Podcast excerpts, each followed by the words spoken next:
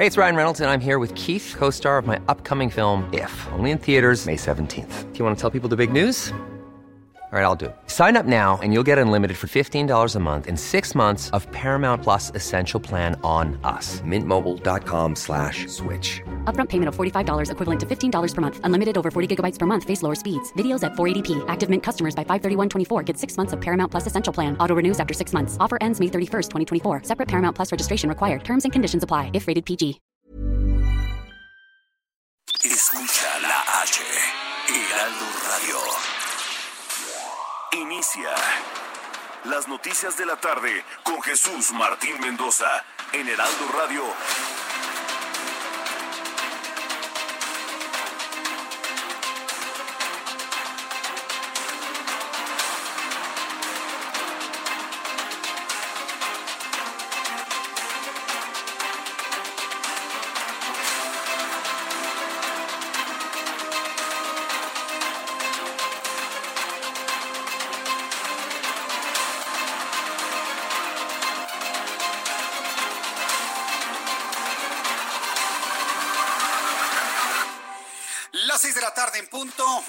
Centro de la República Mexicana. Bienvenidos. Me da un enorme gusto saludarle a través de los micrófonos del Heraldo Radio en toda la República Mexicana. Bienvenidos. Estas son las noticias, como a usted le gusta escucharlas a esta hora de la tarde. Les saluda, como siempre, Jesús Martín Mendoza. Es para mí un honor que me permita la entrada a su hogar, a su transporte público, al lugar donde usted se encuentra. Súbale el volumen a su radio, que le tengo un resumen con las noticias más destacadas hasta este momento. En primer lugar, le informo que exsecretarios de salud no ven creíbles las cifras sobre COVID-19 en México. Cada vez se suman más y más a nivel nacional y a nivel internacional las dudas sobre el manejo de las cifras del COVID-19. Ya sabe, un manejo que usted y yo sospechamos tiene que ver con no afectar la imagen del presidente en turno. Bueno, pues exsecretarios de salud no ven creíbles las cifras sobre COVID en México. En el foro virtual organizado por Pensando México, especialistas como Julio Frank Mora, secretario de Salud con Vicente Fox, José Narro, secretario del ramo eh, con Enrique Peña Nieto, criticaron los datos oficiales del gobierno de Andrés Manuel López Obrador y vamos a escuchar la voz de aquel gran secretario de Salud, Julio Frank Mora. La, comunicación no ha sido clara, las declaraciones del subsecretario haciendo eh, eh, muy confusa, eh, generando multiplicadores donde una parte de ese factor viene de una fecha y otra de otro, introduciendo conceptos eh, muy confusos para la población sobre la idea de que dejar que los niños en las escuelas se, se contagien. Eh, un, un, una, una, comunicación verdaderamente poco clara, no ha sido concisa, es todo lo contrario, y sobre todo no ha sido consistente. Oímos una cosa del presidente, otra cosa de, de las autoridades de salud, otra cosa de las autoridades estatales, y el resultado finalmente es una pérdida de credibilidad. Esa, ese otro elemento de ser creíble no lo tenemos. Precisamente yo quería presentarle este audio de Julio Frank para que usted vea que no soy el único que visualiza esto. Y usted lo ve, lo veo yo, lo ve Julio Frank, lo ven todos. No hay una homogeneidad en el discurso de gobierno. Una cosa dice el presidente, el que minimiza todas las cosas y dice ya vamos a empezar a trabajar. Otro discurso es el del director del Seguro Social, quien está abriendo pues espacios gigantescos como en City Banamex y en el eh, eh, eh, y, y, en otros lugares amplios para en el Autódromo Hermano Rodríguez, gracias Orlando, para poder recibir a personas enfermas de coronavirus.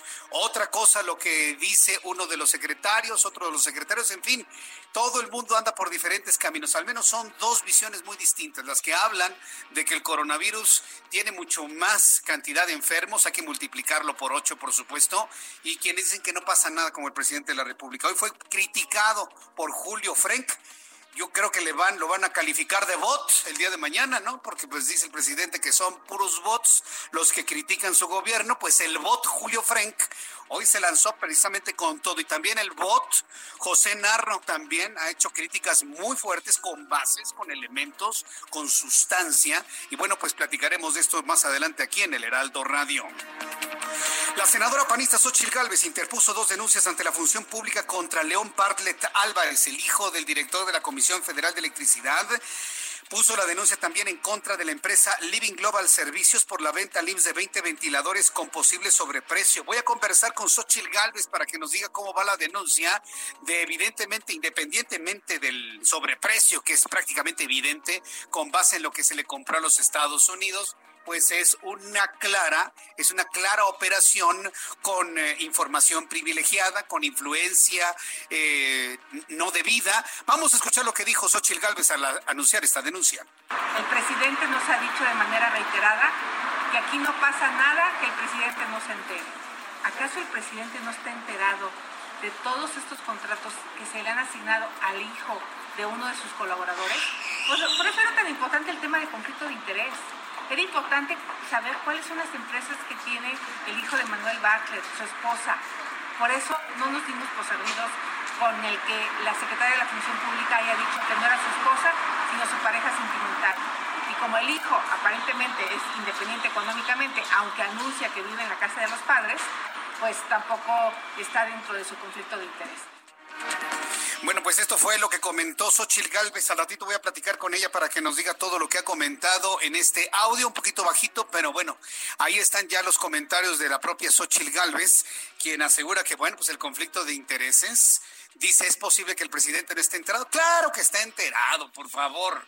Está por supuesto que enteradísimo, pero quién sabe qué le sabrá Manuel Bartlett a López Obrador que no lo toca pero absolutamente con nada. Inclusive hoy, Zoe Robledo, el director del Instituto Mexicano del Seguro Social, que debo decirle, es un hombre que a mí me consta, ha trabajado durísimo para mantener eh, buena operación sobre todo en esta crisis, a la institución, al Instituto Mexicano del Seguro Social, con una enorme explicación, pena, se atropellaba, era visible que le costaba trabajo justificar la compra de estos ventiladores en el Seguro Social, esto hoy en la mañana.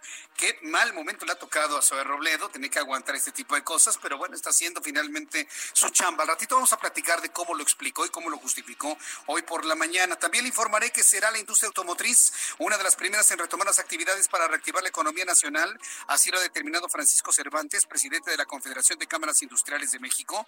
La apertura está programada para el 17 de mayo y otras industrias que esperan retomar temprano sus labores son la industria textil, autopartes, fabricación de llantas. Así lo planteó Francisco Cervantes, que pertenece a una de las industrias eh, preponderantes, predominantes en nuestro país. ¿Hay audio? ¿Por qué no queremos endeudar al país como se hacía antes? Porque son deudas que vamos a heredar a las futuras generaciones. A veces se olvida de que la deuda pública se traslada de generación en generación. Bueno, pues eh, te acabo de presentar y le acabo de presentar el audio del presidente luego de lo que está informando la industria automotriz. Oigan al presidente de la República, negando evidentemente los planes de los empresarios. Esto ya no es una afrenta entre los empresarios y el gobierno de México, es una afrenta entre López Obrador personalmente con los empresarios. ¿No entiende el señor que todas las operaciones que se hicieron con el Banco Interamericano de Desarrollo es capital privado, es completamente privado, no se necesita del gobierno? Nos estamos organizando la sociedad entre nosotros, presidente, entre nosotros. Entonces, ¿por qué indica y por qué dice usted de que hay deudas para los más pobres? Eso no es cierto, es una mentira o una falta de información muy grave, gravísima o dolosa. Por si sí lo sabe y lo plantea así para la gente menos preparada, ahí los aduladores que tiene de reporteros ahí en la conferencia matutina es sorprendente y esto lo dijo López Obrador porque descartó la propuesta del Consejo Coordinador Empresarial. ¿Quién lo mete? Es un asunto que tiene que ver únicamente en la organización de las empresas y sus trabajadores. Se acabó pero ya no sabe por dónde patear a los empresarios del país. Qué triste, qué grave, qué preocupante. Y la Asociación Mexicana de Instituciones de Seguros, la AMIS, anticipó que el robo al transporte de carga se va a incrementar en los siguientes meses a consecuencia de la recesión económica que atraviesa el país. En otras palabras, la AMIS está pidiendo el apoyo de la Guardia Nacional o de la Policía Federal para el resguardo de carreteras y autopistas. También informo que será hasta junio próximo cuando las actividades se reactiven de forma gradual en la capital de la República en junio, no el 17 de mayo, en junio. Claudia Sheinbaum, jefa de gobierno, indicó que la incorporación será escalonada o de lo contrario se podría generar un nuevo brote de coronavirus. Vea usted cómo son diferentes los discursos. Uno trae López Obrador, que ya quiere empezar a trabajar, y otro muy diferente, los gobernadores de la República Mexicana. También le informo algo, una noticia muy buena en torno al coronavirus, esperanzadora, que va en la misma línea de lo que hizo Estados Unidos la semana pasada. Japón ha aprobado el uso del remdesivir el mismo antiviral que Estados Unidos y la FDA aprobó la semana pasada, Japón lo ha aprobado como tratamiento para enfrentar el COVID-19, con lo que el fármaco se convierte en el primer medicamento autorizado para luchar contra la enfermedad en el país asiático, así lo informó el Ministerio de Salud japonés. Este medicamento que se utilizaba para el ébola, para las, eh, las reacciones sangrantes del ébola, ahora se va a utilizar para el coronavirus. No tiene una eficiencia, digamos, del 100%, pero la suficiente como para que ya sea el primer método terapéutico para las personas que han desarrollado la sintomatología. Mientras tanto, el Fondo Monetario Internacional indicó que ante la crisis económica que enfrenta México por COVID-19 es necesario que el gobierno realice apoyos fiscales y que plantee una reforma fiscal para garantizar el pago de dichos apoyos. El reloj marca las seis de la tarde con nueve minutos hora del centro del país. Saludo con mucho gusto a mi compañero Alejandro Murat, corresponsal corresponsal, eh, perdón, Karina García es nuestra corresponsal en Oaxaca, que nos tiene información del gobernador de Oaxaca, Alejandro Murat. Ahora sí, adelante Karina, te escuchamos con mucho gusto. Bienvenida, buenas tardes. De Oaxaca, Alejandro Murat Hinojosa, reveló que dos de cada diez oaxaqueños infectados por COVID-19 pierden la vida, por lo que anunció que implementará más medidas para la reducción de la movilidad en el estado. Hasta ayer en la entidad se habían registrado 202 casos confirmados de coronavirus y 31 decesos. La región de Valles Centrales es la más afectada con 98 infectados y 13 muertos. Lo más fuerte de la pandemia está por llegar, por eso el uso de cubrebocas es obligatorio en cualquier espacio público y se sancionará a quien no lo use porque no es justo que mientras algunos estén dando todo de su parte, sacrificando sus ingresos y otros sigan paseándose con la idea de que el virus no existe, aseveró el gobernador. Aunque el número de contagios ha incrementado, Murat Hinojosa descartó que los hospitales se encuentren saturados. Al contrario, dijo, se le ha dotado del equipo necesario para poder hacer frente a la pandemia. Finalmente, Jesús Martín, el gobernador, advirtió que si no se toman las medidas de confinamiento y sana distancia, no se podrá celebrar la Guelaguetza como todos los años en el mes de julio. Es el reporte que te tengo. Es verdad, ya viene la Guelaguetza. Bueno, pues eh, Karina, te agradezco toda la información y que tengas muy buenas tardes. Gracias igualmente. Hasta luego, que te vaya muy bien. Pues eh, enérgico el gobernador Murat, enérgico el gobernador Murat sancionar a quien no use cubrebocas. No es justo que nos estamos cuidando, estamos cuidando y otros diciendo que no existe el coronavirus. José García es nuestro corresponsal en Hidalgo, nos tiene más información. Adelante, José. ¿Qué tal? Un saludo a, ti y a toda la auditoría que nos escucha, Jesús Martín, pues para comentarte que el día de hoy el director del Hospital General de la subzona número 33 del Instituto Mexicano del Seguro Social, ubicado en el municipio de Tizayuca, Mario Arturo García González, dio positivo a la prueba de COVID-19, aunque no se contagió en el interior del nosocomio, de acuerdo con la delegación del INSS en el estado. Según la institución, no se ha presentado casos de médicos y enfermeras del IMSS en la entidad contagiados por esta enfermedad, aunado que tampoco se han presentado padecimientos relacionados con algún nuevo tipo de otra cepa del virus y por ello se han, se han evitado enviar a confinamiento a personal de salud. El IMSS detalló que se mantienen las medidas preventivas en seguridad para todo el personal que labora en los nosocomios y en los espacios de salud de la institución en la entidad para evitar que se presenten casos del coronavirus y se realiza la revisión de temperatura de las personas que ingresan en el hospital, así como la entrega de higiene antibacterial. En este mismo contexto, también se protestaron esta misma mañana eh, comerciantes ambulantes y establecidos del municipio de Mineral de la Reforma en la explanada del Palacio de Gobierno en el estado de Hidalgo para pedirles a las autoridades estatales apoyos ante la contingencia sanitaria que los ha dejado sin percibir sus principales fuentes de ingresos económicos. Y es que ellos señalaron que hasta el momento no han sido beneficiados con ningún tipo de crédito por parte del gobierno estatal y por ello demandaron contar con condiciones que les permitan subsistir en los siguientes días en tanto concluya la pandemia por el COVID-19. Hasta aquí la información que tenemos hasta el momento. Muy completo, José García. Muchas gracias. Que tengas muy buenas tardes. Gracias, igualmente. Hasta luego. Y viajamos del estado de Hidalgo hasta el estado de Puebla. Claudia Espinosa con una actualización de COVID por parte del gobierno estatal. Adelante, Claudia. Así es, te saludo con gusto a ti y a todos los amigos del Heraldo Media Group. Pues el secretario de Salud en Puebla, Jorge Humberto Uribe Telles, indicó que en solo 24 horas se reportaron 43 nuevos casos de COVID-19 en Puebla, con lo cual suman hasta este momento 909 personas infectadas, además de que los decesos aumentaron a 196. Los municipios con al menos un reporte de COVID-19 son 82 de los 217 municipios que hay en Puebla. De acuerdo con el funcionario, se han aplicado 2.725 muestras en el laboratorio estatal de salud y bueno, hay pendientes de procesar 63 que estarán pues en las siguientes horas el resultado.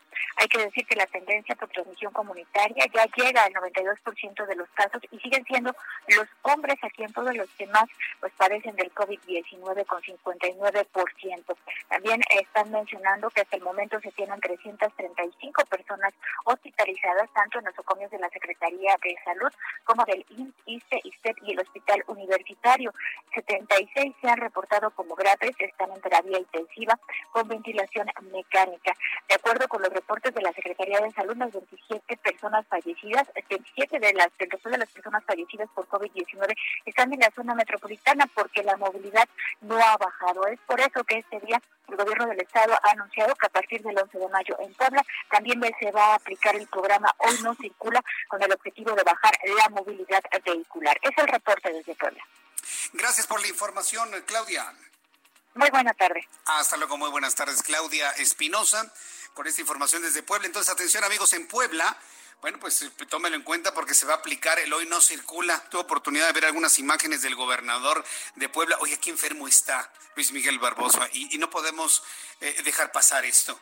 El hombre apenas puede hablar, apenas abre los ojos, está rodeado de gente que está esperando que no se vaya a caer no puede ser que un gobernador tan dañado en su salud esté haciendo este tipo de cosas. Yo creo que debería solicitar licencia, curarse y luego ya retomar el cargo, porque no está dando una imagen de fortaleza y de organización, viéndolo tan enfermo. Está malo, Luis Miguel Barbosa, de lo que sea. Pero yo creo que un gobernador en esas condiciones, y se lo decimos de una manera clara, concreta y hasta respetuosa, ¿eh, gobernador? Pida licencia y cúrese pida licencia, atiéndase, cúrese de sus malestares y una vez que recupere fuerza, bueno, regrese a la organización y a la administración del Estado de Puebla. Hoy me tocó ver esta conferencia donde apenas sí podía hablar. Si López Obrador es lento, bueno, Luis Miguel Barbosa le decía, quítate que ahí te voy, dos, tres veces más, debido a un estado de salud muy, muy deteriorado.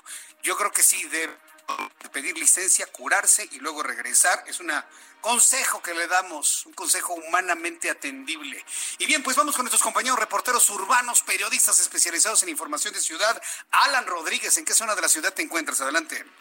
Jesús Martín, excelente tarde. Nos trasladamos el día de hoy a San Jerónimo y Periférico, en la colonia Tizapán de la alcaldía Álvaro Obregón, donde un artista urbano plasmó un mensaje de apoyo y solidaridad a todos los médicos y enfermeras que se encuentran combatiendo al coronavirus COVID-19. Se trata de Cato Alejandro Bautista, un muchacho que realizó un mural en donde podemos observar una mujer con un cubrebocas, una enfermera con la leyenda en la mano que dice alto a las agresiones. Este mural pues ha llamado la atención de los automovilistas que transitan por la zona y muchos de ellos hacen una pausa en sus viajes para tomar una fotografía. Cabe destacar que es la incorporación de eh, pues hacia el periférico, por lo cual pues es recomendable si es que alguna de las personas desean eh, tomar esta fotografía en sus traslados, pues pararse metros antes de la incorporación para no provocar un accidente. Sin embargo, el día de hoy, pues este mensaje llega a todas las personas que circulan por esta zona y es el mensaje muy claro de alto a las agresiones contra el personal médico. Pues oportunísima esta obra de arte. Alan Rodríguez, muchas gracias por la información. Estamos al pendiente, Jesús Martín, muchas gracias. Ojalá y esta idea haga de lado el grafiti inútil, como yo lo califico, y tengamos grafiti útil, grafiti artístico. Y si el grafiti artístico nos está convocando a respetar al personal médico, pues qué mejor. Gerardo Galicia, ¿en qué parte de la ciudad te encuentras? Bienvenido, buenas tardes. Excelente tarde, Jesús Martín. Justo en el corazón de la ciudad, zona centro. Ya dejó de llover, pero la cita asfáltica sigue mojada, así que habrá que tomarla en cuenta y manejar con muchísima precaución. Y en cuanto a vialidad se refiere, en general tenemos eh, calles completamente libres para nuestros amigos que necesitan utilizar la avenida 20 de noviembre. Lo pueden hacer sin mayor problema hasta el circuito del Zócalo. El circuito del Zócalo está avanzando bastante bien. De hecho, el eje central también está avanzando bastante bien. Excelente opción para poder llegar a la Plaza Garibaldi, continuar hacia la zona norte de la capital. Y en la zona norte mm, sí tenemos movilización policíaca. El motivo, una taquería se incendió por completo. Es un puesto semifijo que se ubica sobre la avenida 653 y la 604 en la zona de Aragón. Para nuestros amigos que transiten en la zona, a esto obedece la presencia de elementos del heroico cuerpo de bomberos y también de elementos policíacos. Es un puesto semifijo que se incendió por completo en la avenida 653 y la 604. Y por lo pronto, Jesús Martín, el reporte. Gracias por la información, estimado Gerardo. Hasta luego. Hasta luego, que te vea muy bien. Gerardo Galicia con esta información. Ya son las seis de la tarde con 19 minutos. Así iniciamos nuestro programa de noticias. Y le invito para que conozcamos qué sucedía un día como hoy, 7 de mayo. Hoy es jueves 7 de mayo. ¿Qué sucedía en México un día como hoy? Abraham Arreola.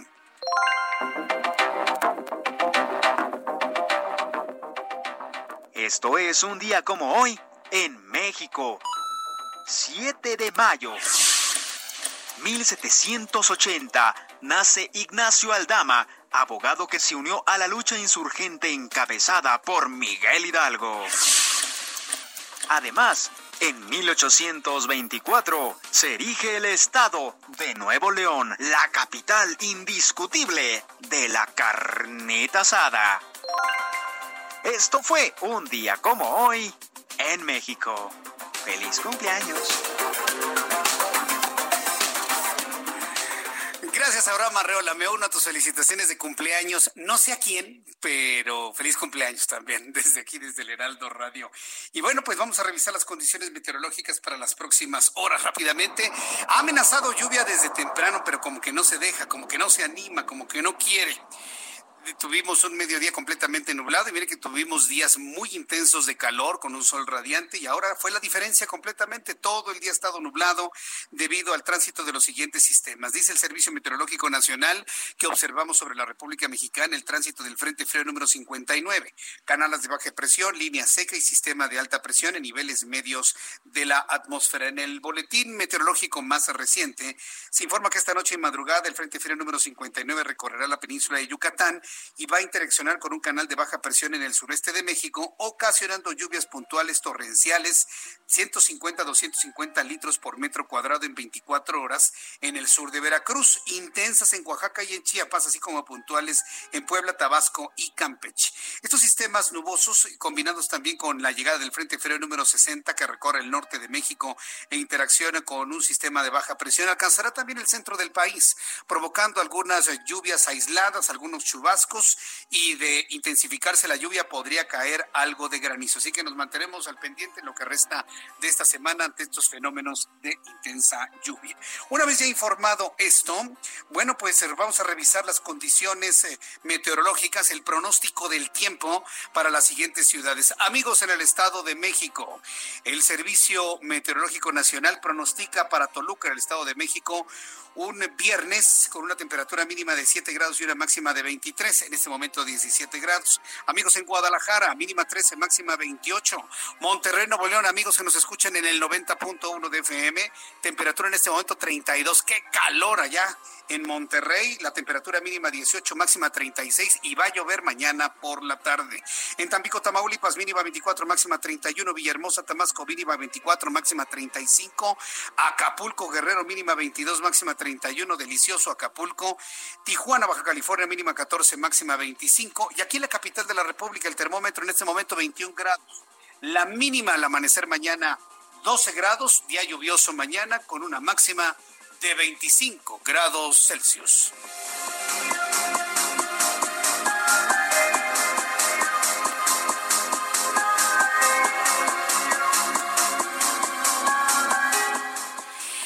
En este momento ya a las seis de la tarde con 23 minutos, hora del centro de la República Mexicana, pues continuamos con la información y cada vez se suman más y más y más comentarios. Al ratito le voy a tener detalles de lo que dijo Julio Frank, que no creen los datos sobre coronavirus que se están dando en México.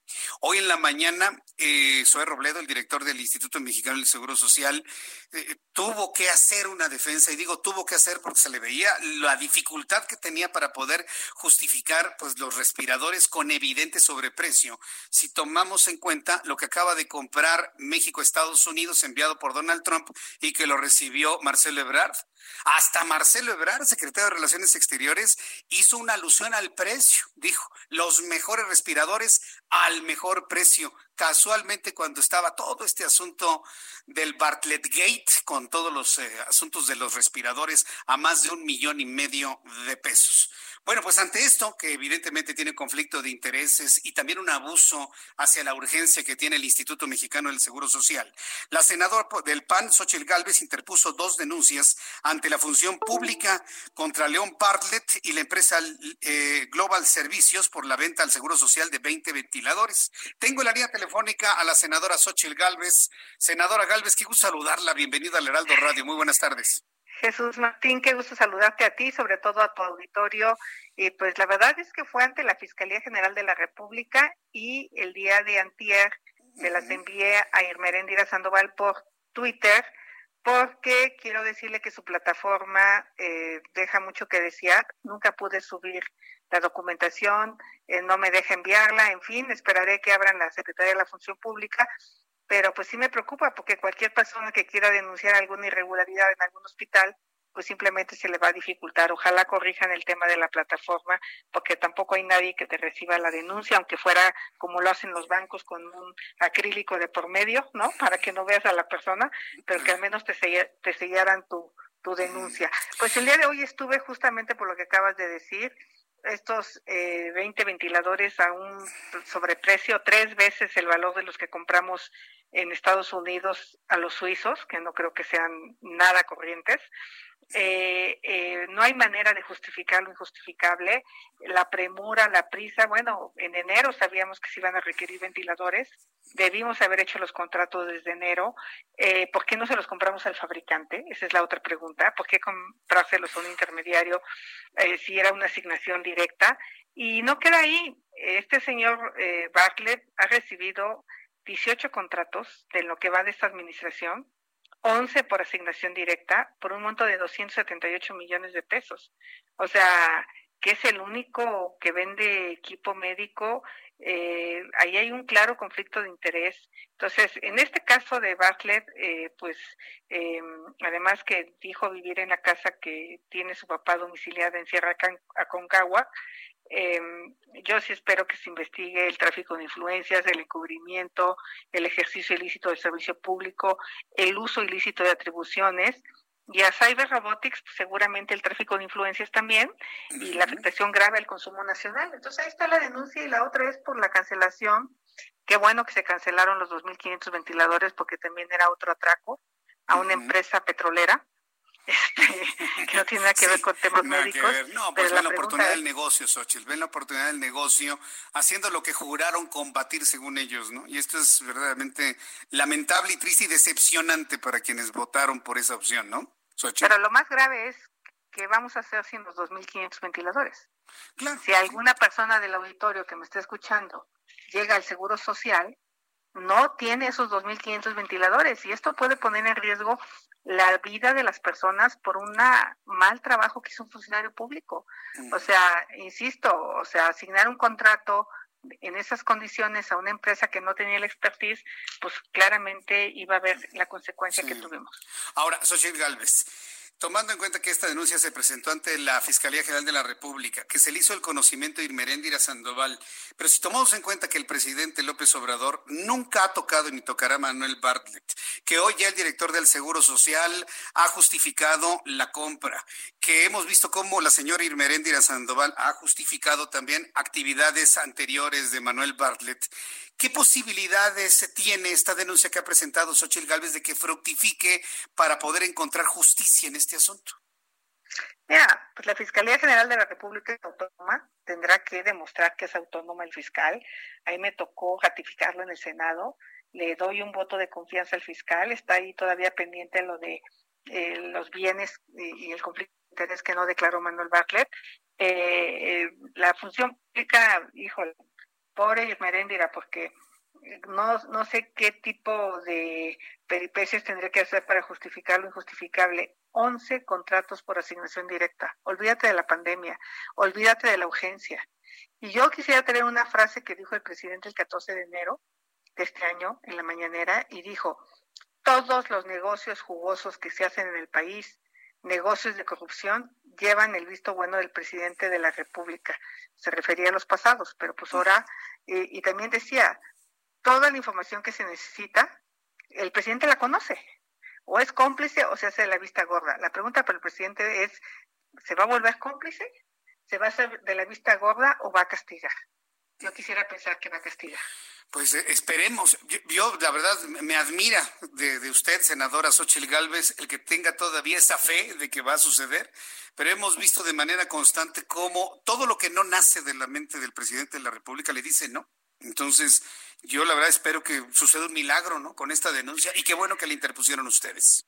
No, bueno, yo por lo único que llegué al Senado es porque siempre he pensado que la corrupción es el gran cáncer de este país y este gobierno se comprometió a combatirla. Bueno, pues tienen en mí una aliada para combatir a los corruptos. Así es que vamos a esperar a la fiscalía, vamos a esperar que dice el pues yo creo que el Merendira va a decir que todo fue correcto, pero no, porque el estudio de mercado está mal hecho. Creo que en esa ocasión sí tiene que ver al menos algunas sanciones contra funcionarios por parte de la función pública. Sí, no hay manera que no las haya. Ahora, el conflicto de interés de que el hijo de un director de una paraestatal con información privilegiada este, pueda vender al gobierno federal, ¿es, ¿eso desde, desde qué punto de vista se ataca? ¿Desde el punto de vista legal, moral o el ético? ¿Hay como, Xochitl Galvez? Pues justamente el que no haya declarado su conflicto de interés Manuel Bartlett, el que haya negado que su esposa es su esposa y que tenga 20 años de compartir la misma, pues no sé, casa o lo que sea, su pareja sentimental, pues esto lo, hace, lo evade para no eh, publicar su conflicto de interés. Eh, en el caso del hijo, como dice que ya es eh, autosuficiente económicamente, es independiente, tampoco lo publica. Yo creo que yo presenté una iniciativa de ley que Morena tiene rechazada, que dictaminó en contra para que todos los funcionarios, senadores, diputados presentáramos nuestro conflicto de interés hasta en segundo grado. O sea, tus hijos, tu esposa, tus suegros, ni modo. Si te quieres dedicar a la política, tienes que, y además, presentar tu conflicto de interés no quiere decir que que no puedan hacer negocio tus suegros o no puede ser que tu hijo no haga negocio. Sí, claro. Pero que si sepa que tú tienes un hijo que vende equipo médico para que entonces la secretaria le ponga especial interés a esas adquisiciones. Para eso es el conflicto de interés, cosa que no se presentó y cosa que esta iniciativa Morena no ha querido aprobarla en el Senado y fue una iniciativa de una servidora. Te pongo un caso. Yo no estoy casada por el civil con mi esposo, y está manifestado en mi conflicto de interés. Mi hija es mayor de edad y está manifestada las acciones que ella tiene en una empresa en mi conflicto de interés. ¿Por qué? Porque estoy convencida que así debe de ser, aunque la ley no me obligue a hacerlo. Bien, pues eh, Xochitl Gales, vamos a ver cómo fructifica esto en la Fiscalía y en la Secretaría de la Función Pública. Yo coincido completamente en que Irmeréndira le va a dar palomazo verde. Y bueno, pues vamos a estar al pendiente cómo reacciona todo esto. Muchas gracias por este tiempo para el Heraldo Radio, Xochitl. Igual. Hasta, luego. Es la senadora Xochil Gálvez, senadora por el Partido Acción Nacional con, con, un, con datos curriculares bastante amplios, por, por aquí precisamente los tengo, y verdaderamente sorprendente, porque pertenece a una gran cantidad. Mire, es secretaria de la Comisión de Asuntos Indígenas, es secretaria de la Comisión de Anticorrupción, Transparencia y Participación Ciudadana, es integrante de la Comisión de Zonas Metropolitanas, es integrante de la Comisión de Medio Ambiente, Recursos Naturales y Cambio Climático, es integrante de la Comisión de la Reforma Agraria, hasta ahí nada más. Y bueno, pues enterada de, todos de todo esto, valientemente pone esta denuncia ante la Fiscalía General de la República y ante la función pública. No, de ahí no va a pasar absolutamente nada. Yo soy muy escéptico ya, ¿eh? muy, muy escéptico. Ella como senadora de la República tiene la obligación de, considerar al otro poder de la Unión, pero ahí iremos viendo lo que va a pasar. Son las 6.32, voy rápidamente a los anuncios comerciales y le invito para que me escriba a través de mi cuenta de Twitter, arroba Jesús Martín MX. Escuchas a... Jesús Martín Mendoza con las noticias de la tarde por Heraldo Radio, una estación de Heraldo Media Group. Heraldo Radio.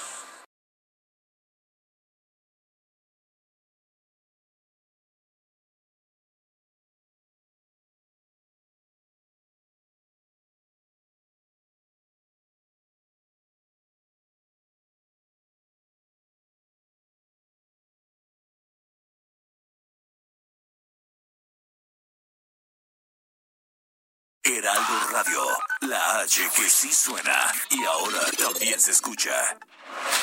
Escucha las noticias de la tarde con Jesús Martín Mendoza. Regresamos.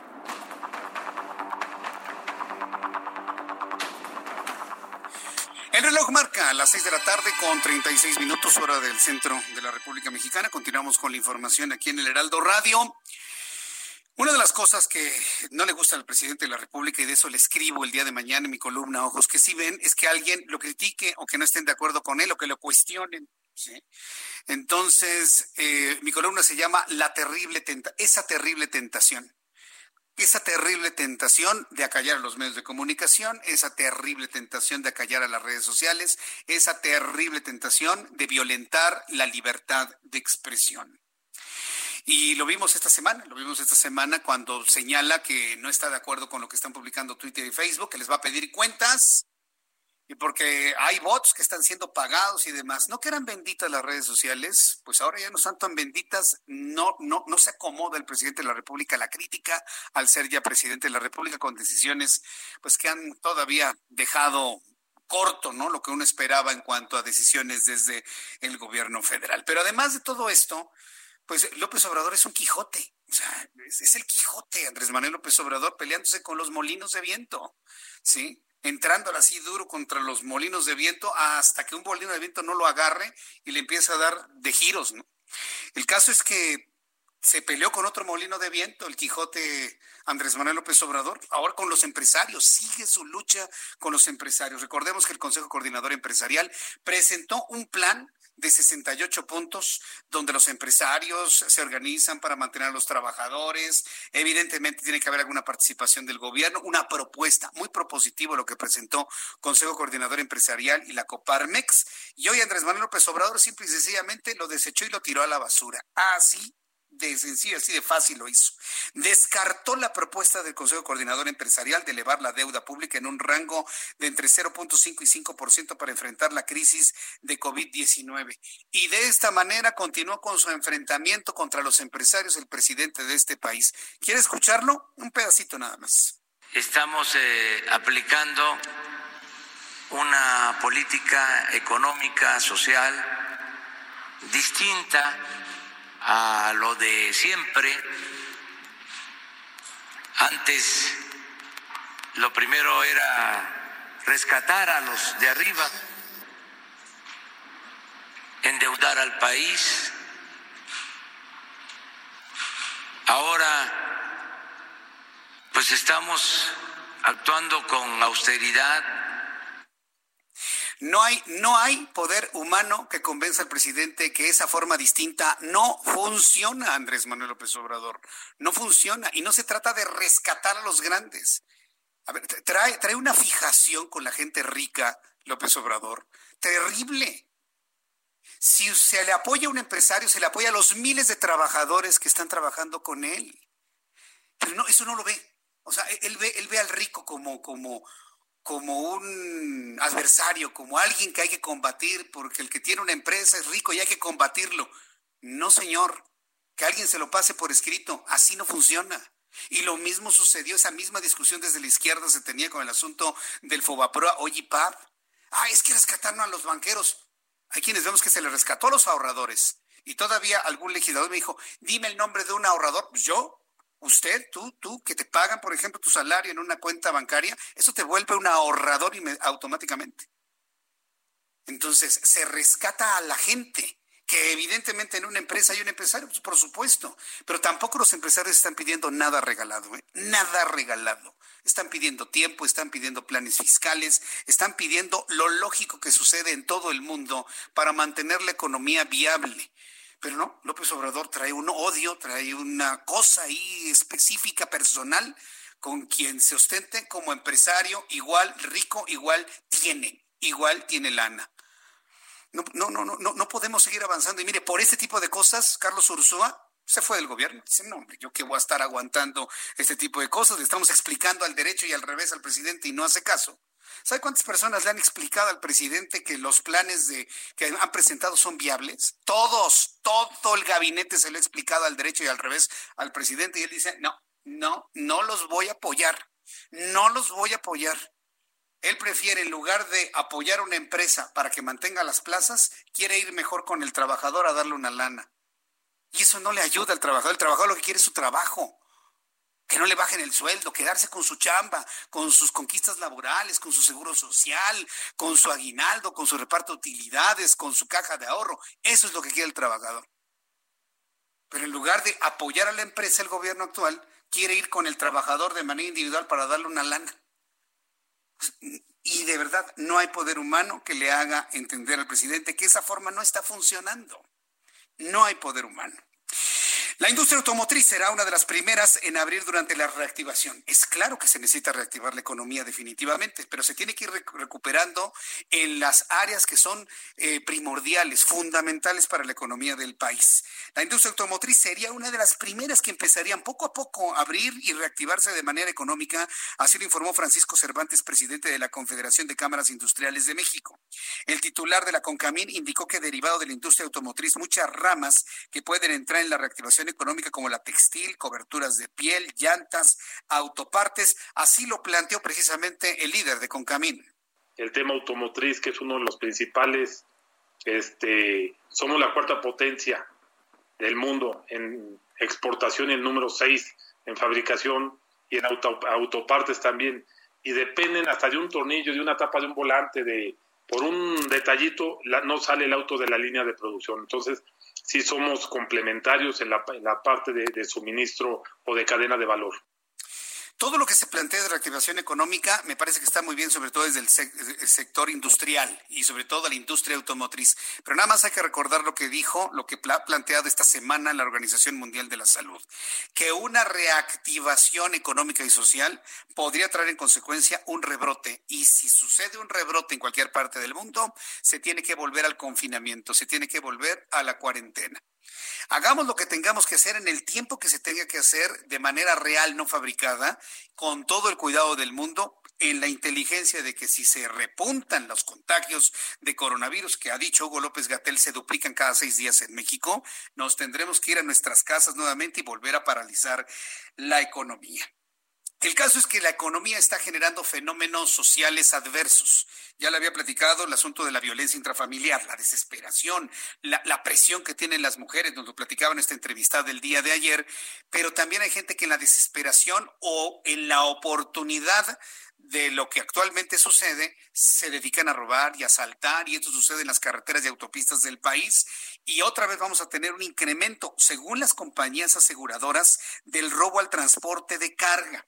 Eh, las compañías aseguradoras ya están informando al gobierno federal, entiéndase por lo tanto al sistema de protección civil, a la Secretaría de Seguridad Ciudadana, a la Guardia Nacional, vaya, hasta las Fuerzas Armadas del país, que se va a incrementar el robo y la violencia en carreteras y autopistas durante los siguientes meses, debido a la crisis económica que se vive en el país, y esto lo ha dado a conocer la AMIS, la Asociación Mexicana de Instituciones de Seguros. Juan Patricio Riverol, que es el vicepresidente de la AMIS, comentó que comparten la visión de los empresarios del sector que viene un aumento en los niveles delictivos por la situación económica que se vive en el país. Según cifras de la Cámara Nacional de Autotransporte de Carga, la Canacar, recabadas por el Secretariado Ejecutivo, en el Fuero Común y Federal el robo al transporte repuntó 8.5% en marzo de 2020 respecto a febrero, cuando estábamos iniciando con el problema del coronavirus. Y bueno, pues estamos a la espera de los datos que arroje lo que sucede en el mes de abril. Entonces, esto le llamamos un aviso a tiempo un aviso a tiempo. Buscaremos a nuestros amigos de AMIS, buscaremos a los responsables de seguridad en carreteras y autopistas para saber cuáles son los planes. A menos de que con la idea, ya sabemos, de, ya sabe usted quién, digan pues que paguen las aseguradoras los robos, el pueblo tiene hambre, ¿no? Que las aseguradoras paguen. Sería terrible un pensamiento de esa naturaleza. Entonces, sí hacer un llamado a la Guardia Nacional, a la Policía Federal, de que incrementen la vigilancia y el resguardo en carreteras y autopistas y evitar este tipo de atracos que afectan a las empresas en nuestro país. Por lo pronto, la cerveza reporta la mayor alza de precio en los 10 años. Se ha convertido las cervezas, eh, por un lado porque están de moda, está de moda tomar cerveza, así como en su momento el vino tinto tuvo un arribo en el gusto y en el paladar de las, de las familias mexicanas. Eh, también las cervezas ahora están de moda. Tomar cerveza está de moda. Ya no es un asunto de, tomar una caguama en una, en una banqueta y tronar cohetes. No, no. La cerveza ha ocupado ya un lugar muy importante en cuanto a la degustación, el maridaje. Ya hay una gran cantidad ya de degustadores y estudiosos de la cerveza. Bueno, pues cifras del Instituto Nacional de Estadística y Geografía revelan que el precio promedio de las cervezas subió 2.7% en abril contra marzo de este año, siendo el incremento más pronunciado en un mes desde enero de 2010, cuando entonces se elevó 3.6%. Debido a la falta de producción de cerveza, el precio de la bebida reportó el mes pasado la mayor alza del precio en los últimos 10 años. El Instituto Nacional de Estadística y Geografía cotizó precios en 55 ciudades distribuidoras a lo largo y ancho del territorio nacional. Por ejemplo, en la Ciudad de México y en su área metropolitana, el precio promedio de la cerveza Heineken en presentación de seis botellas de 355 mililitros pasó de 43.2 pesos en en marzo a 49.6 en abril, un aumento de 6 pesos con 40 centavos. Pero fíjese, este es un producto que aunque aumente de precio, al igual que los refrescos, al igual que el tabaco y al igual que otros destilados, eh, aunque suban de precio, aumenta su consumo. Precisamente por eso, algunas entidades de la República Mexicana han implementado ley seca, porque en este confinamiento hay personas que aumentaron su consumo de alcohol y el consumo de alcohol está asociado lamentablemente con violencia intrafamiliar. Y es una forma de controlarlo con la ley seca. La ley seca todavía no se aplica de manera generalizada en la Ciudad de México, pero te invitamos, le invito a usted a que consuma con moderación. Es más, le diría, en este tiempo de resguardo no consuma tanto alcohol. No tiene ningún sentido. ¿no? Porque si usted se siente triste, se siente deprimido, se siente como que fuera del lugar, el alcohol no le va a ayudar, al contrario, le va a acrecentar ese tipo de sensaciones si usted abusa, si usted abusa de ese consumo. Es una recomendación que le hacemos a usted para mantener la salud, la salud en casa, la salud entre la familia Independientemente de que suba el precio o no, modere por favor su consumo. Se lo pedimos aquí en el Heraldo Media Group. También informo que titulares de la Secretaría de Salud Federal afirmaron que los datos que da la actual Administración Federal frente a la emergencia sanitaria de COVID-19 no son creíbles. Y con esta nota iniciamos nuestro programa de noticias, usted lo recordará. Es sorprendente cómo quienes trabajaron en el sector salud, pues están viendo los datos y se sorprenden del manejo de los datos no creíbles como se ha planteado y han dicho que no informan la realidad que enfrenta el sector salud respecto a los casos de contagio. En el foro virtual, El momento de la epidemia, tendencias y decisiones en días críticos, organizado por Pensando México, encabezado por Salomón Chertorivsky, especialistas como Julio Frank Mora, secretario de Salud en tiempos de Vicente Fox, eh, eh, también José Narro, que fue el secretario de Salud en tiempos de Enrique Peña Nieto, criticaron los datos oficiales del gobierno federal. De manera concreta, los que está dando a conocer la Secretaría de Salud y muy particularmente lo que informa Hugo López Gatel. Julio Frank Mora, seguramente usted se acuerda ¿eh? de Julio Frank Mora como secretario de Salud, acusó que las declaraciones hechas por el subsecretario de Salud Hugo López Gatel en las conferencias nocturnas de informe diario sobre el coronavirus son muy confusas pues usa de conceptos ajenos al entender de la mayoría de, eh, de la mayor parte de la ciudadanía. Yo estoy de acuerdo con lo que dice Julio Frank, pero de manera particular en una sola conferencia, la de anteayer, ¿se acuerda? La del martes, donde dicen que se aplanó la curva y aplanan una curva asegurando que se están duplicando los casos cada seis días. Entonces, yo sigo insistiendo que esa conferencia fue habilidosamente manejada por Hugo López Gatel para decirle al presidente lo que quería oír y al mismo tiempo la gente pensante, como todos ustedes que me están escuchando aquí en el Heraldo Radio, entender que la curva sigue para arriba y con un contagio acelerado. A mí la verdad me gustó esa declaración porque traía las dos ideas. Y López Obrador se quedó contento con decirle a la gente que la curva es plana y para la gente que sabemos leer entre líneas, de que la curva sigue para arriba y de manera más acelerada. Eso lo ha calificado Julio Fren como algo confuso para la generalidad de, de la sociedad, pero es que no tienen de otra de verdad que no tienen de otra. ¿Qué dijo José Narro? Que por cierto le ha ido como en feria en las redes sociales, también al señalar y cuestionar los datos que ha dado a conocer la Secretaría de Salud. José Narro señaló que esa falta de credibilidad en las cifras y bandazos al hacer operaciones estadísticas llevaron a los cuestionamientos y reclamos de algunos sectores de la sociedad quienes exigen que se informe a detalle por la importancia del tema. Otro exsecretario de Salud, Pablo Curi, quien también participó en el foro, eh, sabe muy bien que el modelo de Sentinela ha sido una herramienta extraordinaria para tener información sobre influenza, pero también estaríamos al frente de nuevas patologías y se vuelve muy complicado usarlo. Julio Frank añadió en su participación en este foro que si la curva se aplanó, entre comillas, ¿eh? Como informó el gobierno federal, eso se logró gracias a las acciones de la sociedad y será de ella de quien dependa configurar un plan de rescate social y económico al terminar la pandemia. Es decir, organizarnos nosotros como sociedad. Una vez más, y ahora quienes estuvieron en la Secretaría de Salud retoman este concepto. 120 millones podemos más que uno. Y entre nosotros nos vamos a organizar, así lo dijo Julio Frank, de ser ella quien dependa configurar un plan de rescate de la propia sociedad económico al terminar la pandemia. Así lo han planteado los expertos en salud. ¿Qué dirá hoy Hugo López Gatel? Seguramente nada, tal vez se lo pregunten algunos de los reporteros que se encuentran en la tarde, que por cierto, quiero decirle, la conferencia, y esto eh, va a hacer enojar a alguien seguramente ahí en el centro de la Ciudad de México, pero la conferencia vespertina de Hugo López Gatel es cinco veces más atractiva y hablo de, audiencias, de las poquitas audiencias que tiene, pero es cinco veces más atractiva que la conferencia matutina del presidente. Y eso lo saben ellos, ¿eh? Lo saben ellos. Y que es mucho más vista, es mucho más consultada, es, porque es mucho más técnica, ¿sí? Que la de la mañanera. Entonces, sé que eso no les va a gustar, pero se lo tengo que decir porque es información real. Bien, vamos a continuar con la información con nuestros compañeros reporteros. Me da mucho gusto saludar a Iván Saldaña, reportero del Heraldo Media Group. Ahora el Partido Acción Nacional somete a consulta ciudadana las mega obras del presidente de la República. ¿Cómo está esto, Iván Saldaña? Adelante, te escuchamos. Así es, Jesús Martín, auditorio, muy buena tarde. Eh, bien lo resaltas, ahora le toca al PAN, es lo que ellos señalaron, pues las obras emblemáticas de esta administración del presidente López Obrador, como el aeropuerto de Santa Lucía y el tren Maya, pues nuevamente son sometidas a consulta ciudadana, pero esta vez van a ser por internet, Jesús Martín, y organizadas por la bancada del Partido Acción Nacional en la Cámara de Diputados. ¿A través de dónde? A través de la página pregúntale a México.org.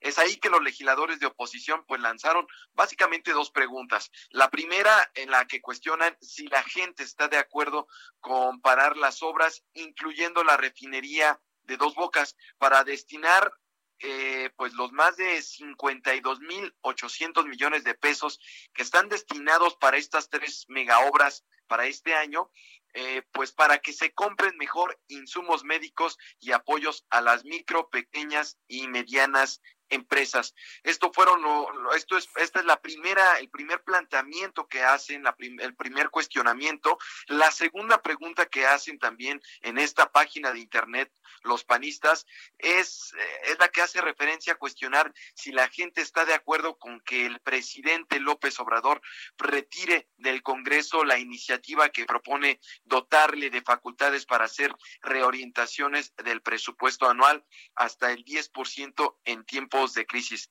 De acuerdo a Adriana Dávila, una de las cuatro legisladoras panistas que impulsó esta consulta ciudadana, pues explicó que este ejercicio inicia el día de hoy y concluye el próximo martes. Le preguntábamos Jesús Martín que qué diferencia había de esta consulta que eh, pues están lanzando el día de hoy a la que lanzó en su momento en cada uno de los proyectos el presidente López Obrador y la cual los panistas criticaron, señalaron que pues era ilegal y una farsa, dichos de Marco Cortés, presidente del PAN.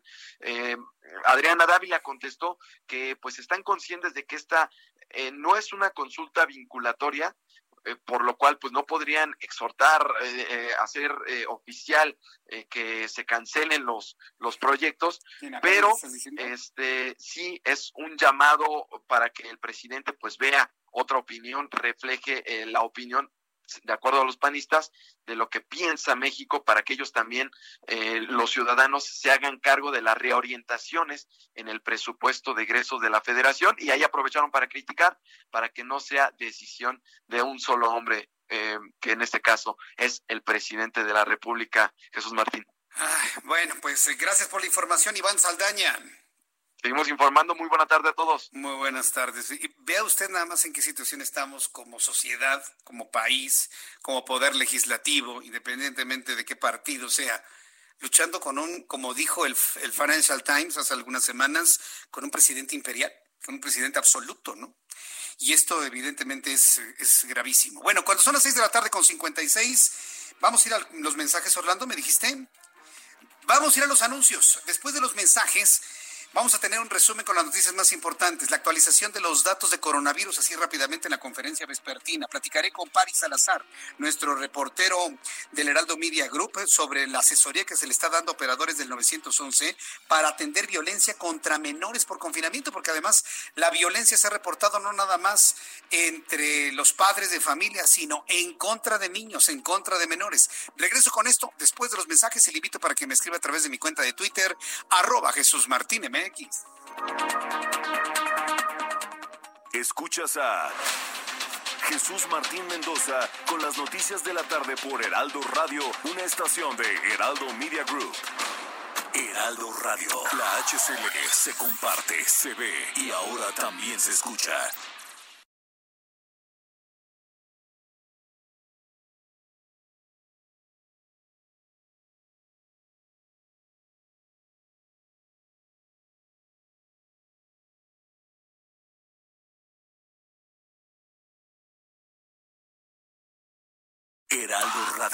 La H que sí suena y ahora también se escucha.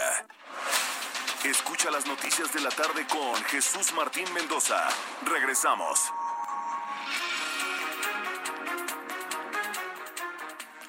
Son las 7 en punto, las 19 horas en punto, hora del centro de la República Mexicana. Le presento un resumen con las noticias más importantes.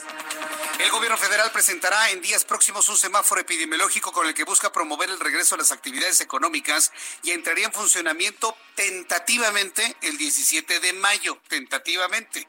Este semáforo, de acuerdo con el presidente de la República, indicará a cada municipio su nivel de contagio, siendo verde el punto clave para retomar las actividades económicas no ha entendido el presidente que va a contagiar más los lugares que menos casos tienen, pero en fin. También informo que Manuel Negrete, exfutbolista de Pumas y alcalde en Coyoacán, en Ciudad de México, ha informado en su cuenta de Twitter que se realizó la prueba y dio positivo por coronavirus con el SARS-CoV-2, por lo que es eh, ya el segundo alcalde de la Ciudad de México contagiado con este virus. También informo en este resumen que la tasa de inflación anual se colocó en 2.15% al cierre de abril, ya que el índice nacional de precios al consumidor se redujo 1.01 1% durante el cuarto mes del año, informó el INEGI. Los productos que más bajaron de precio fueron la gasolina regular, jitomate, tomate verde, pepino y electricidad. Ojo con esto, ¿eh? que no se lo vayan a vender como un logro gubernamental. La baja inflación tiene que ver porque prácticamente no hay en este momento quien esté comprando cosas en México. Entonces, no confundir la parálisis económica, no confundir la parálisis económica con un logro gubernamental para disminuir la inflación. Desde ahora se lo digo, ¿eh? Y bueno, pues también informarle que la cuarentena se extiende en Reino Unido, así lo informaron autoridades de aquel país, debido a que Reino Unido continúa activo el número de contagios al sumar más de 200 mil casos y superar 30 mil muertes por esta enfermedad. También le informo que el presidente de los Estados Unidos, Donald Trump, ordenó este jueves exámenes diarios de COVID-19 en la Casa Blanca después de que se conociese el contagio de uno de sus asistentes personales e instó a una revisión de las directrices con diferencias para zonas rurales urbanas de cara a la reapertura de la actividad en medio de la pandemia. En estos momentos, cuando son las siete con dos, en este resumen de noticias, me enlazo rápidamente a la conferencia vespertina que ofrece la Secretaría de Salud. Se están dando a conocer los casos en el mundo. En este momento se reportan tres millones millones seiscientos setenta y dos mil trescientos doscientos treinta y ocho casos en el mundo. El índice de letalidad del coronavirus se mantiene en 6.9%. Y bueno, pues el continente más afectado en este momento es América, con 585.567 casos. Le sigue Europa con 388.532 casos. ¿Sabe cuál es el continente menos afectado en el mundo? Es África. Es verdaderamente sorprendente lo que sucede en África, con el 1.6% de los casos y apenas 18.646 casos. Hay más hay más casos en México de coronavirus que en todo África, para que usted se dé una idea. Vamos a escuchar los datos que da a conocer Secretaría de Salud. Son los casos eh, confirmados acumulados, es decir, desde que inició el primer caso en el mes de febrero de este año, son la cantidad de casos. 29.616 casos acumulados. Seguimos escuchando. 19, es decir, han sido positivos a SARS-CoV Dos, sin embargo, importante mencionar que solo la cuarta parte de estos casos, es decir, 7.802, son los que representan la epidemia este, activa en México. Las otras tres cuartas partes de estos casos son casos que están más allá de los 14 días, por lo tanto pertenecen ya al grupo de casos que en su momento pueden haberse eh, recuperado o que tuvieron otro tipo de evolución diferente. 2.961, las defunciones también que se actualizan para el día de, de hoy. También se tienen 68.783 casos que han sido negativos a la prueba, es decir, que se ha descartado la presencia del virus y por lo tanto eh, han, han sido descartados a COVID-19 y el día de hoy, pues bueno, serían ya 117.211 las personas que han ingresado a protocolo de estudio, que en su momento han sido clasificadas como casos sospechosos y han recibido algún tipo de atención. Bien, pues esto es lo que está comentando José Luis Salomía, ya ha dado los datos. Nunca se detiene el asunto de los fallecidos, pero yo sí me detengo. Han subido 200 muertos de ayer para hoy. 200, casi 200. Entonces, eh, lo dan así como que hay, si fuera por ellos no lo darían, yo creo, ¿eh? Pero son 2.961 los fallecidos al día de hoy. Esto es, ahí sí, para que vean, no hay sospechosos, ni, activos, ni confirmados. Son todos los fallecidos. 2.961. 29.616 casos confirmados acumulados y no hay que hacerlo menos, aunque me digan, ah, pero nada más da un cuartito, un cuartito, 7.802 son los que están activos, ¿no? No lo hagamos menos, señores. La gente que tuvo COVID-19 tiene secuelas también.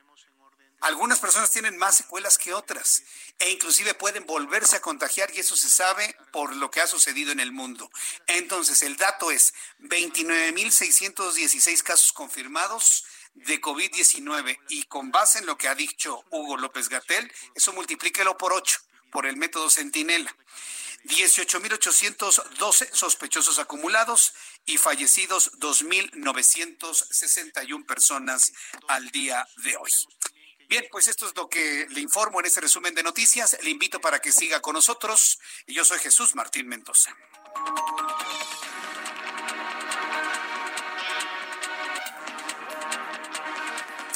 Ya son las siete con seis, las 19 eh, horas con seis minutos hora del centro de la República Mexicana. Alguna persona a través de nuestra cuenta de YouTube me pregunta, ¿en serio Jesús Martín, hay más contagiados en México que en África? Sí, alguien pensaría, pues África, ¿no? Tiene muchos problemas, pero en África hay 18.646 casos en todo el continente africano de coronavirus. Y en México hay 29.000 acumulados, es decir, hay más en México que en todo África, para que se dé una idea de que es el continente menos afectado por el coronavirus al día de hoy, África. Entonces, eh, interesante saber y investigar las razones por qué no se expandió. Y tiene que ver con que no tiene tanto dinamismo demográfico. Ese es el punto. Uno de los puntos a analizar del por qué tiene tan bajo índice de contagio. Vamos con nuestro compañero Alan Rodríguez, nuestro compañero reportero. Adelante, Alan, ¿dónde te ubicas? Jesús Martín, excelente tarde. Hoy visitamos el hospital de Joco al sur de la ciudad, en la avenida México, Coyoacán, muy cerca del cruce con Churubusco. Y es que durante la madrugada, personal de la Secretaría de Seguridad Ciudadana instaló vallas de seguridad en torno a las dos entradas a este nosocomio. Quiero informarles que esto se debió para reforzar la seguridad y el bienestar de los médicos que se encuentran laborando al interior de estas instalaciones. Y es que el día de ayer se detectó que muchos familiares de las personas que se encuentran internadas comenzaban a reagruparse y ante la falta de información sobre sus pacientes, pues intentaron de alguna manera ingresar a estas instalaciones. Estos hechos no se consumaron, sin embargo, quedó el antecedente, por lo cual la Secretaría de Seguridad Ciudadana mantiene la vigilancia en torno a este punto. Colocó dos, dos eh, carpas de seguridad en donde los elementos de la Policía Capitalina vigilan y también brindan información, así como elementos para prevenir los contagios del COVID-19. En este punto reparten cubrebocas y también el uso del gel antibacterial. Es por lo pronto la información que tenemos reforzada la seguridad del hospital de Joco. Correcto, gracias por la información, Alan. Estamos al pendiente, muy buenas tardes. Hasta luego, reforzar la seguridad en Joco y debo decirle que todavía en Joco, hoy nos lo confirmó Israel Lorenzana, a las dos y media de la tarde me confirmó Israel Lorenzana que el cantante Yoshio, las personas más jóvenes ni siquiera conocieron a Yoshio, pero los papás, eh, personas que tienen 40 años o más recuerdan al cantante Yoshio, de origen japonés, pero es mexicano, eh, uno de los máximos exponentes de la música romántica de nuestro país, está muy grave por coronavirus, internado en Joco, el cantante Yoshio. Ingresó el sábado pasado y hoy lo reportaban eh, inconsciente e intubado, según datos de la, de la familia, reportado como muy grave. Nos vamos a mantener al pendiente de cómo se reporta el estado de salud del cantante. Y Gerardo Galicia nos tiene más información de la ciudad. Adelante, Gerardo, te escuchamos. Así es, Jesús Martín, excelente tarde. Ahora desde la zona del Aeropuerto Internacional de la Ciudad de México tenemos información para nuestros amigos que van a ocupar o pretenden utilizar el circuito bicentenario. En general se avanza bastante bien, pueden alcanzar la velocidad máxima de 80 kilómetros por hora desde el viaducto y prácticamente hasta la avenida Oceanía. Es eh, justo en este último punto donde sí tenemos rezago por los automovilistas que se incorporan a esta importante arteria rumbo a la 608 y el sentido opuesto está avanzando eh, muy similar. En general el avance es bastante rápido, únicamente tenemos problemas en laterales llegando a Zaragoza y también a la altura del viaducto Río Piedad. Y por lo pronto, Jesús Martín, el reporte. Muchas gracias por la información, Gerardo Galicia. Hasta luego. Hasta luego nuestros compañeros reporteros urbanos informándole la situación en la gran capital y también atentos de lo que sucede en otras ciudades de la República Mexicana. Si usted por motivos de negocio impostergable, trabajo, viaja de otras partes del país donde usted me escucha a la Ciudad de México, bueno, pues esto es el eh, cómo se visualiza la ciudad a esta hora de la tarde. Bien, vamos a entrar en contacto con Paris Salazar, nuestro compañero reportero del Heraldo Media Group. Esto que le voy a informar me parece que es muy oportuno y muy bueno. Hay una serie de capacitaciones a los operadores del 911 para poder recibir llamadas de niños violentados en su casa por la desesperación y conflicto emocional, psicológico que está provocando el encierro en casa. Además de mujeres eh, violentadas o que han sido víctimas de violencia intrafamiliar, ahora menores de edad también están enfrentando esta realidad. Paris Salazar, adelante, interesante tema el del día de hoy. Buenas tardes, Jesús Martín, amigos del Heraldo de México. Así es, y es que luego de que hace unos días en la Secretaría de Gobernación se expusiera que a partir del confinamiento social por la pandemia del COVID-19 aumentaron el número de llamadas al número de emergencias 911 de niñas, niños y adolescentes por violencia, se inició la capacitación de los operadores de este servicio para que brinden acompañamiento y respuesta oportuna a los menores. Los 608 operadoras, operadores y personal de supervisión técnica del Servicio Nacional Telefónico 911 recibieron asesoría para apoyar y canalizar las llamadas de emergencia y consultas de menores de edad que sufren violencia familiar durante la pandemia del coronavirus. También recibieron capacitación en violencia de género, violación, acoso sexual o en redes sociales digitales, trata de personas, extorsión y robo de identidad, entre otras violencias. Esta acción forma parte de la estrategia impulsada por la Secretaría de Gobernación para mantener ambientes de convivencia sanos en los hogares y garantizar los derechos de la niñez y adolescencia en el país durante la emergencia sanitaria. Y es que el 911 es un primer contacto de niñas, niños y adolescentes en situación de crisis, por lo que los operadores deben eh, contar con las herramientas para la canalización adecuada y respuesta rápida ante distintos tipos de violencia. Y es que todavía faltan 23 días para que concluya la Jornada Nacional de Sana Distancia. Es la información, Jesús Martín. Correcto. Bueno, pues eh, la capacitación ya empezó. ¿Cuándo estaría ya lista toda la información en el 911 a través de estos operadores, París? Esta capacitación ya se dio la semana pasada, es así que ya están listos los, los operadores del servicio 911 para recibir estas llamadas. Y es que también se tiene el registro de que el mayor número de llamadas de emergencia de, mujeres, así como de menores, se da entre las 6 de la tarde y las 4 de la mañana, es decir, cuando posiblemente esté dormido o distraído el agresor, es cuando están despuntando estas llamadas, pero ya está capacitado el personal del 911 para atender estas emergencias de los menores de edad. Correcto, Paris, muchas gracias por la información. Buenas tardes. Hasta luego, buenas tardes. Entonces, señora, persona violentada dentro de su hogar porque tiene problemas con el esposo que está desesperado porque no encuentra chelas o porque no encuentra algo. Esto en cuanto a problemas ya graves familiares. Pero la desesperación de no tener trabajo, la desesperación de no tener dinero, que provoque algún tipo de enojo y provoque violencia intrafamiliar, señora, 911. Así, ah, llame 911. Eh, niños que están ustedes eh, violentados físicamente, emocionalmente, verbalmente, y que consideren que los actos que están siendo eh, hacia sus personas son denigrantes, bueno, 911, ¿sí? levanta el teléfono y 911 y listo. es más, el 911 funciona en cualquier teléfono celular, no importa, inclusive si no tiene chip tiene para llamadas de emergencia 911 y funciona perfectamente bien para comunicarse. Entonces, me parece que es muy importante esto para recibir ayuda, para recibir apoyo. Y bueno, pues ahí en el 911 les van a ayudar ante problemas de violencia intrafamiliar. Bien, cuando son las 7 con 14, las 19 horas con 14 minutos hora del centro de la República Mexicana, vamos a revisar otra información que tiene que ver con Puebla. Ya le platicaba hace unos instantes cuando tuvimos el informe de nuestra corresponsal en Puebla, qué mal se ve el gobernador Barbosa. ¿eh? Y mire, no, lo estoy comentando en cuanto a su ideología política o por la forma en la que llegó al gobierno de Puebla. No, no, no, qué mal se ve de salud el hombre. ¿eh? Yo sinceramente no sé qué es lo que tenga, pero qué mal se ve de salud. Uno de los principales atributos de cualquier gobernante, de cualquier gobernante, es que goce de extraordinaria salud, que se vea bien, no importa si es mayor o, es muy joven, no importa la edad, lo que sí importa es que muestre una fortaleza física, buenos hábitos alimenticios, que muestre, digamos, que se cuida y por lo tanto eso genera una idea de confianza hacia, hacia los demás, hacia los gobernados. En el caso del señor Barbosa, qué mal se ve. O sea, qué mal se ve en el sentido que está muy enfermo. Señor Barbosa, atiéndase. Pida licencia y atiéndase. Deje a alguien en el gobierno y atiéndase. Recupere energías, recupere fuerza y ya luego regresa a su silla. Nadie se la va a quitar, nadie se la va a robar, nadie se va a llevar su queso. Nadie, absolutamente. Usted es el gobernador constitucional, nos guste o no nos guste.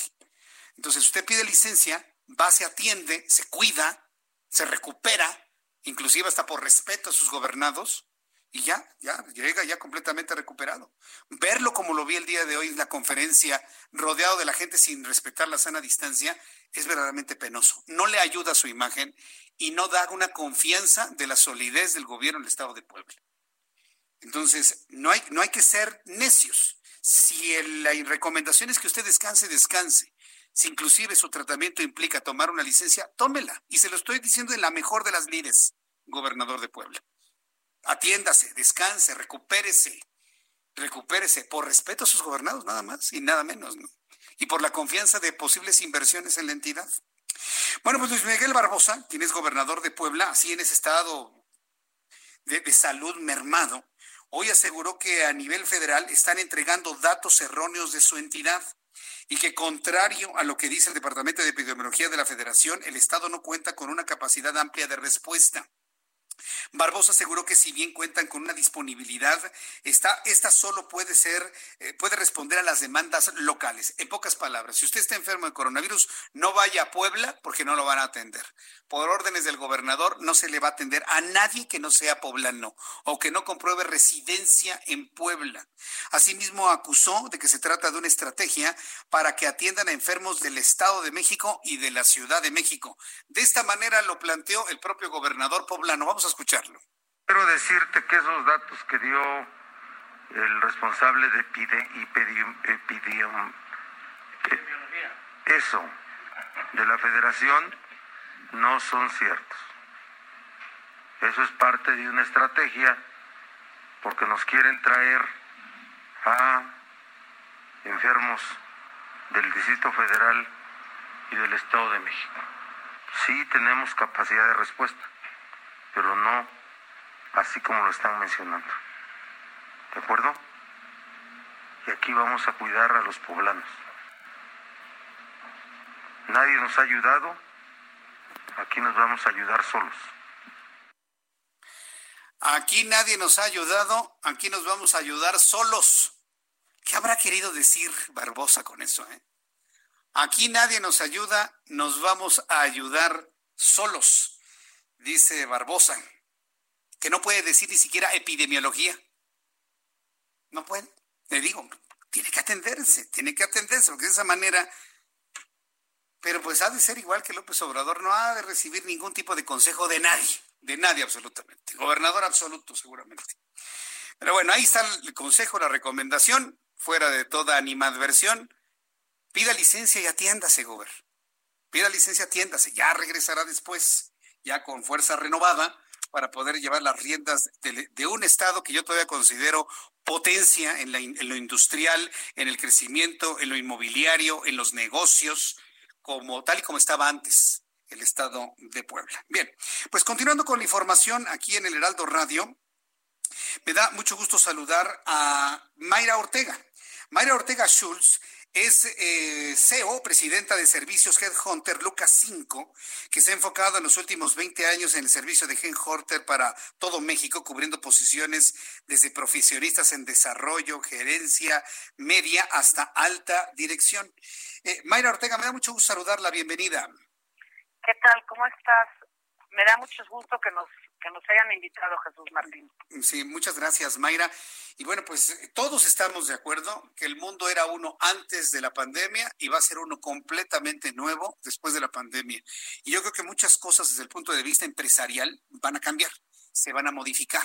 Estoy seguro que muchas de las, de las formas de hacer negocio, de hacer empresa y de producir bienes y servicios eh, van, van a cambiar. ¿Cómo, ¿Cómo se visualiza este cambio después de la pandemia, sea al final de mayo, de junio, de julio, agosto? Algunos visualizan hasta septiembre, pero cuando esto termine, ¿cómo van a ser las empresas en México y cómo las van a asesorar en ese sentido, Mayra?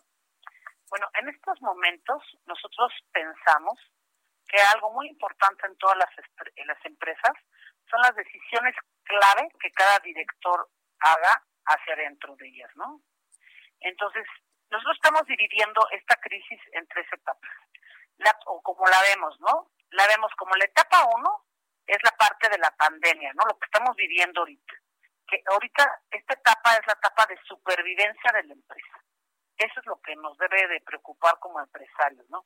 Que nuestra empresa sobreviva en las circunstancias actuales, ¿no? Entonces el director de la empresa pues debe de tener muy claro, ¿no? Cuál es el panorama macroeconómico y las principales variables económicas y tiene que entender cuáles son los hábitos del consumidor en el mercado y ver cómo estos cambios le van a afectar a su propia empresa para poder tomar las decisiones correctas y tomar una estrategia precisa y rápida. Entonces, aquí hay mucha gente que le encanta hacer, Jesús Martín, planes y planes y planes y planes. Sí. Entonces, yo, yo creo que ahorita es un momento donde el director general tiene que tomar en cuenta que los tiempos son críticos a la hora que tú tomas una decisión, ¿no? Y como decía nuestro famosísimo general estadounidense Patton, más dan un buen plan hoy que un plan perfecto mañana. Más vale un buen plan hoy que un plan perfecto mañana. Pues eso también aplica para el gobierno federal. Ojalá tengan un buen plan. Para todos, aplica para, todos. ¿no? Luego, el director general tiene que identificar cuáles son los riesgos, ¿no? Lo que tú decías, ¿no? O sea, en cada industria, en cada sector donde se encuentre mi empresa, ¿no? Y tengo que definir cuáles son los recursos básicos o los costos, tengo que bajar los costos y tengo que hacer un análisis de lo que requiere la empresa en términos financieros, de insumos, logísticos, de transporte, de personal, de flujo de efectivo, ¿no?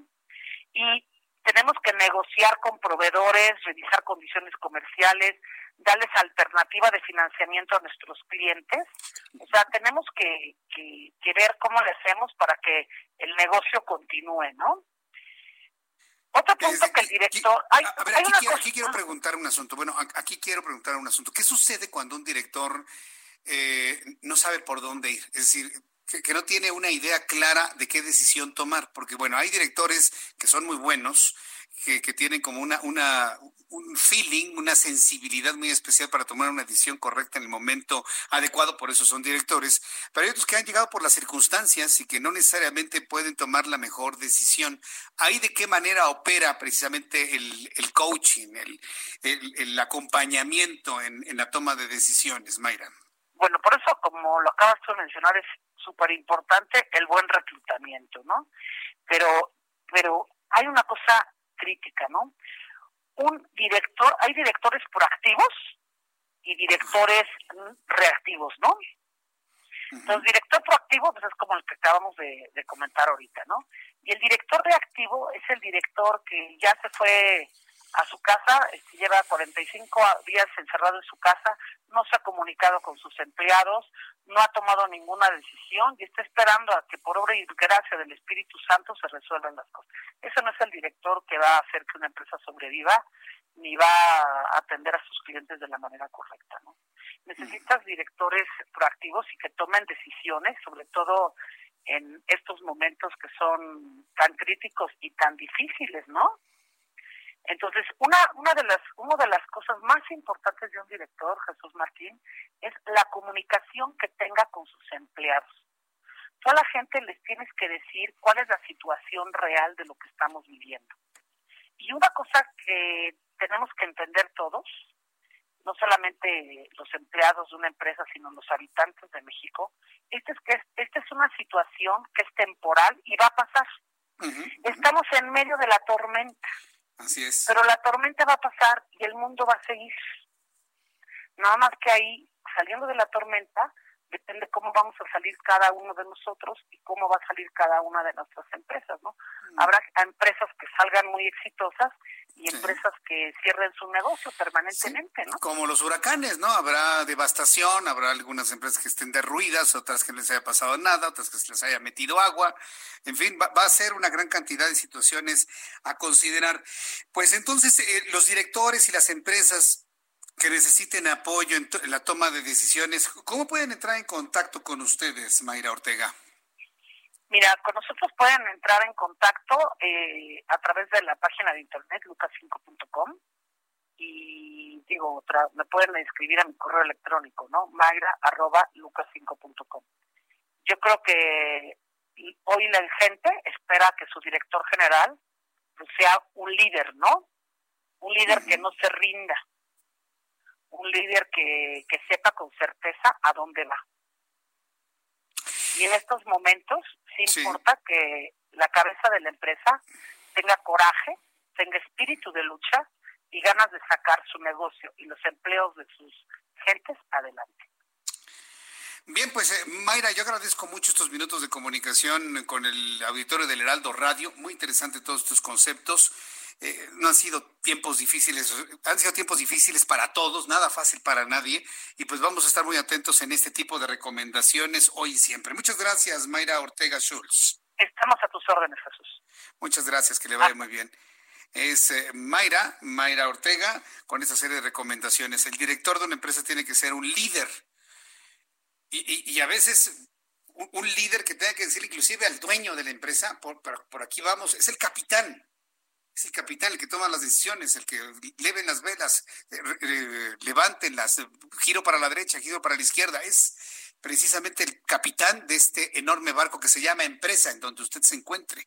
Pero evidentemente la buena noticia es que si usted es director y siente miedo, pues no tenga usted ningún tipo de temor, simplemente pida ayuda, pida auxilio a quienes pueden eh, darle información sobre cómo hacer las cosas. Son las 7.27, las 7.27. Antes de ir a los mensajes, quiero comentarle lo siguiente para que usted vea cómo los, los discursos son diferentes de la federación eh, y de manera local. Mientras por un lado hay un personaje de la política que insiste en que ya ve la luz al final del túnel, pero desde el punto de vista médico no se ve y que quiere que ya la próxima semana empecemos nuestras actividades normales, aquí en la Ciudad de México se ha planteado que el regreso a actividades en la Ciudad de México podría ocurrir a partir del 1 de junio y de manera paulatina. ¿Ve? Es lo que yo le digo. Hay dos discursos, el que tienen los gobernadores y libres y soberanos y el que tiene una sola persona del gobierno federal completamente diferente. Claudia Sheinbaum, que es la jefa de gobierno de la Ciudad de México, informó el día de hoy que el regreso de la población a lo cotidiano será de manera escalonada, será de manera paulatina para evitar un repunte en los contagios de coronavirus, pero a partir del 1 de junio y de esta manera lo planteó. Pues somos solidarios con esta situación y lo que estamos buscando pues es una condición que es algo que estamos trabajando con la Secretaría de Salud eh, del Gobierno de México, eh, una condición en la que podamos ir incorporándonos poco a poco a todas las actividades. No se puede abrir todo de un jalón, porque podemos tener el riesgo de volver a caer en una situación de contagios muy grande. Desafortunadamente es la situación en la que eh, en la que son los contagios de una epidemia, de una pandemia. Pero sí, a partir de junio va a ir habiendo una apertura poco a poco de las distintas actividades de la ciudad.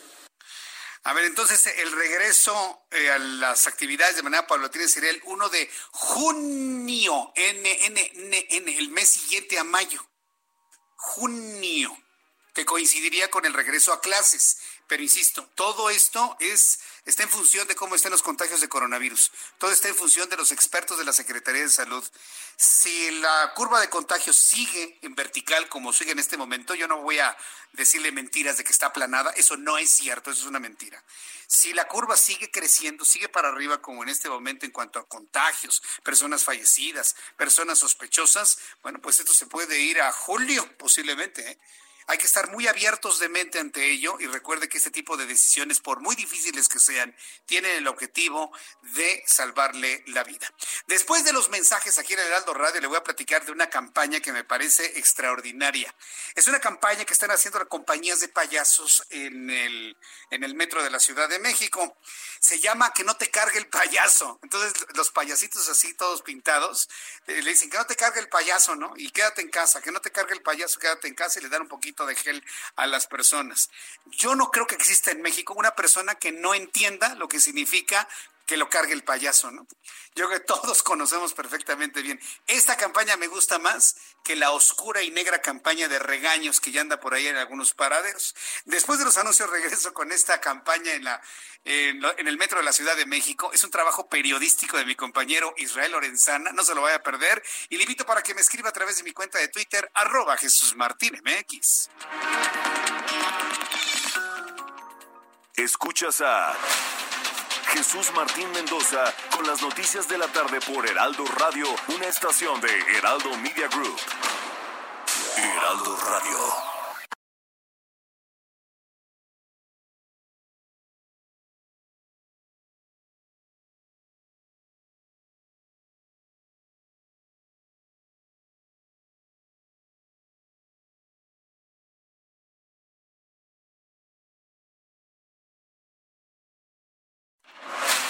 Escucha las noticias de la tarde con Jesús Martín Mendoza. Regresamos.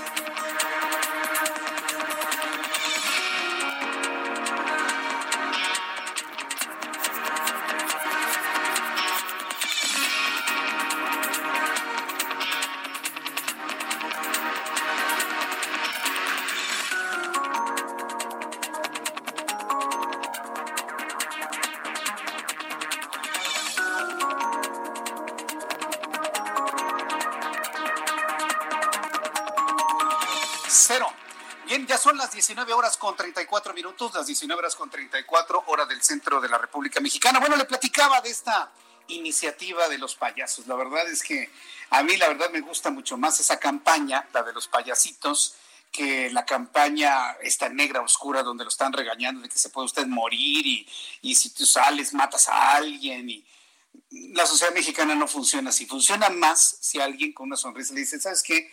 Vete a tu casa, te doy un poquito de gel y que no te vaya a cargar el payaso. Vamos a revisar esto con mi compañero Israel Lorenzana. Próxima estación, Topotla. Que no te cargue el payaso. Si en el metro quieres viajar, cubrebocas debes usar. Hay que protegerse a uno y a los demás también.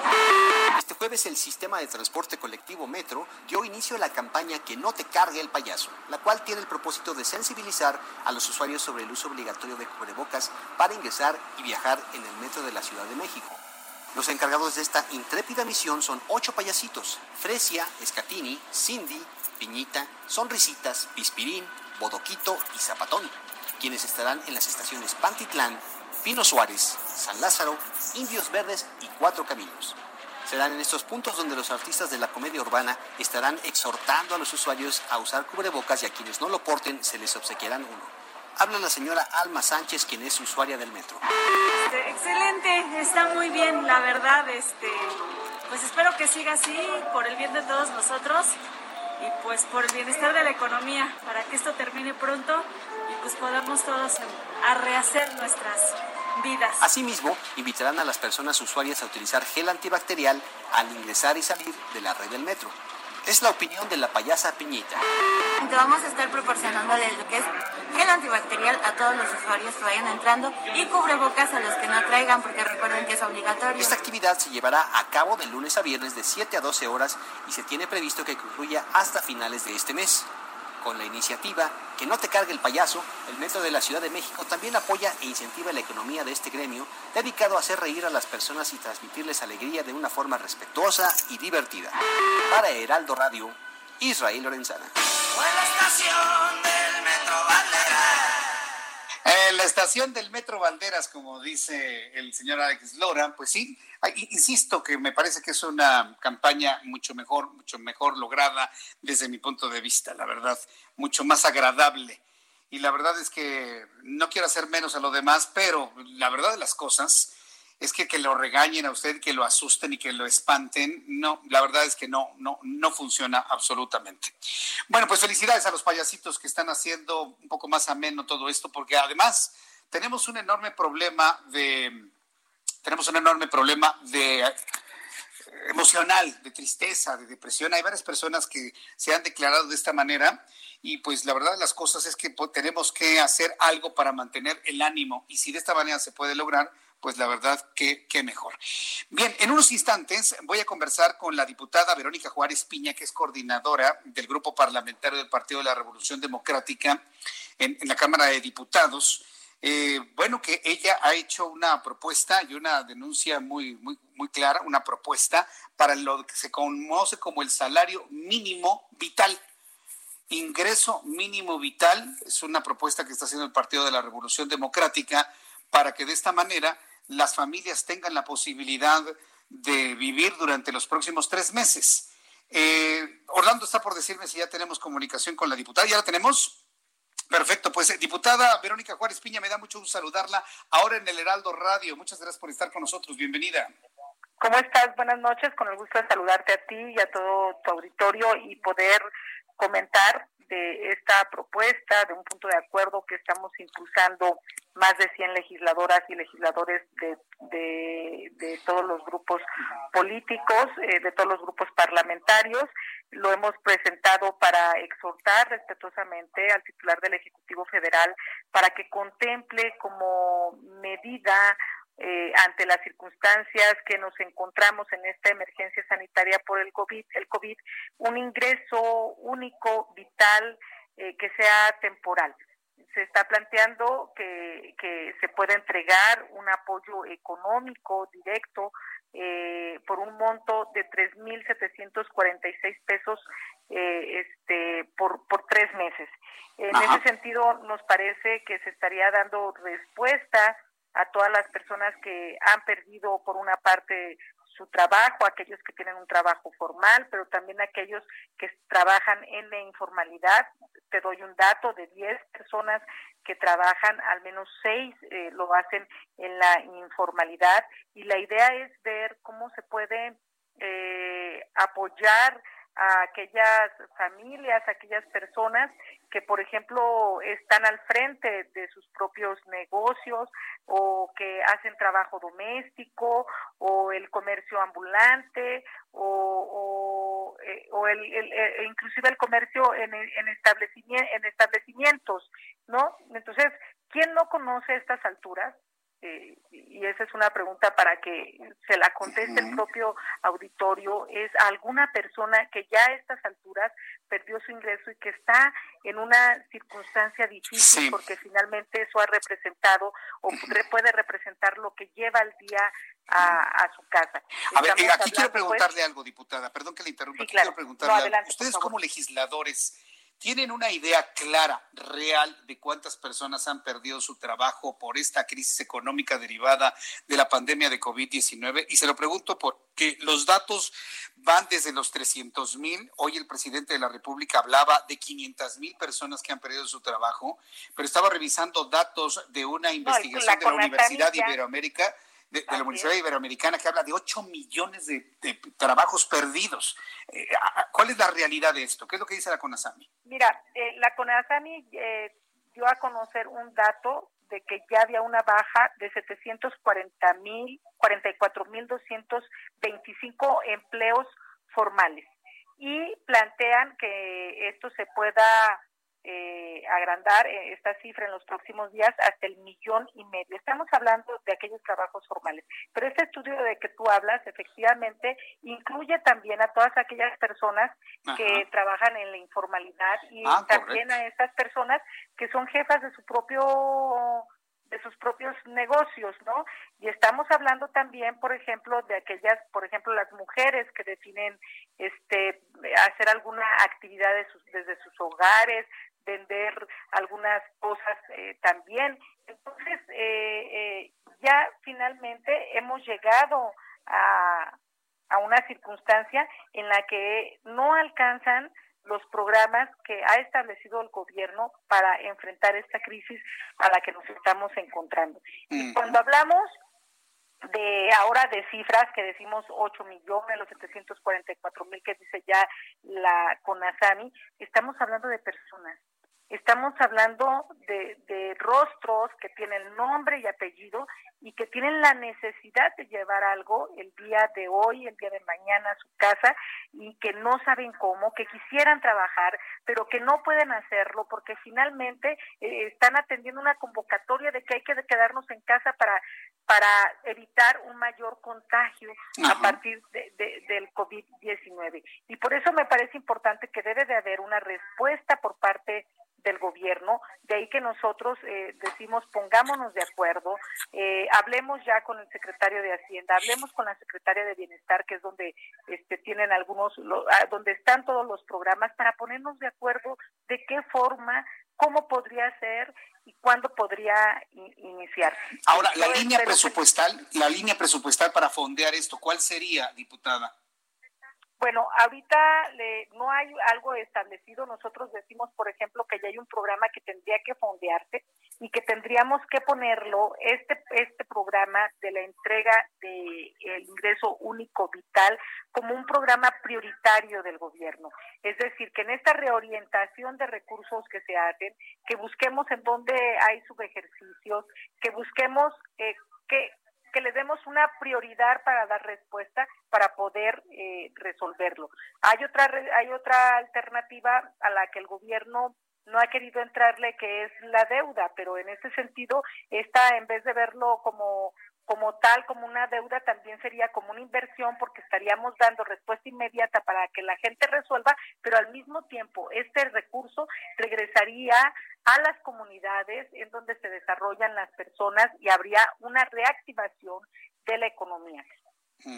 Bien, pues vamos a estar muy pendientes, diputada Juárez Piña, muy, muy pendientes de lo que determinen en la Cámara de Diputados. Yo, yo creo que no debería existir ningún grupo parlamentario que no esté de acuerdo con esta propuesta, ¿no es así, diputada?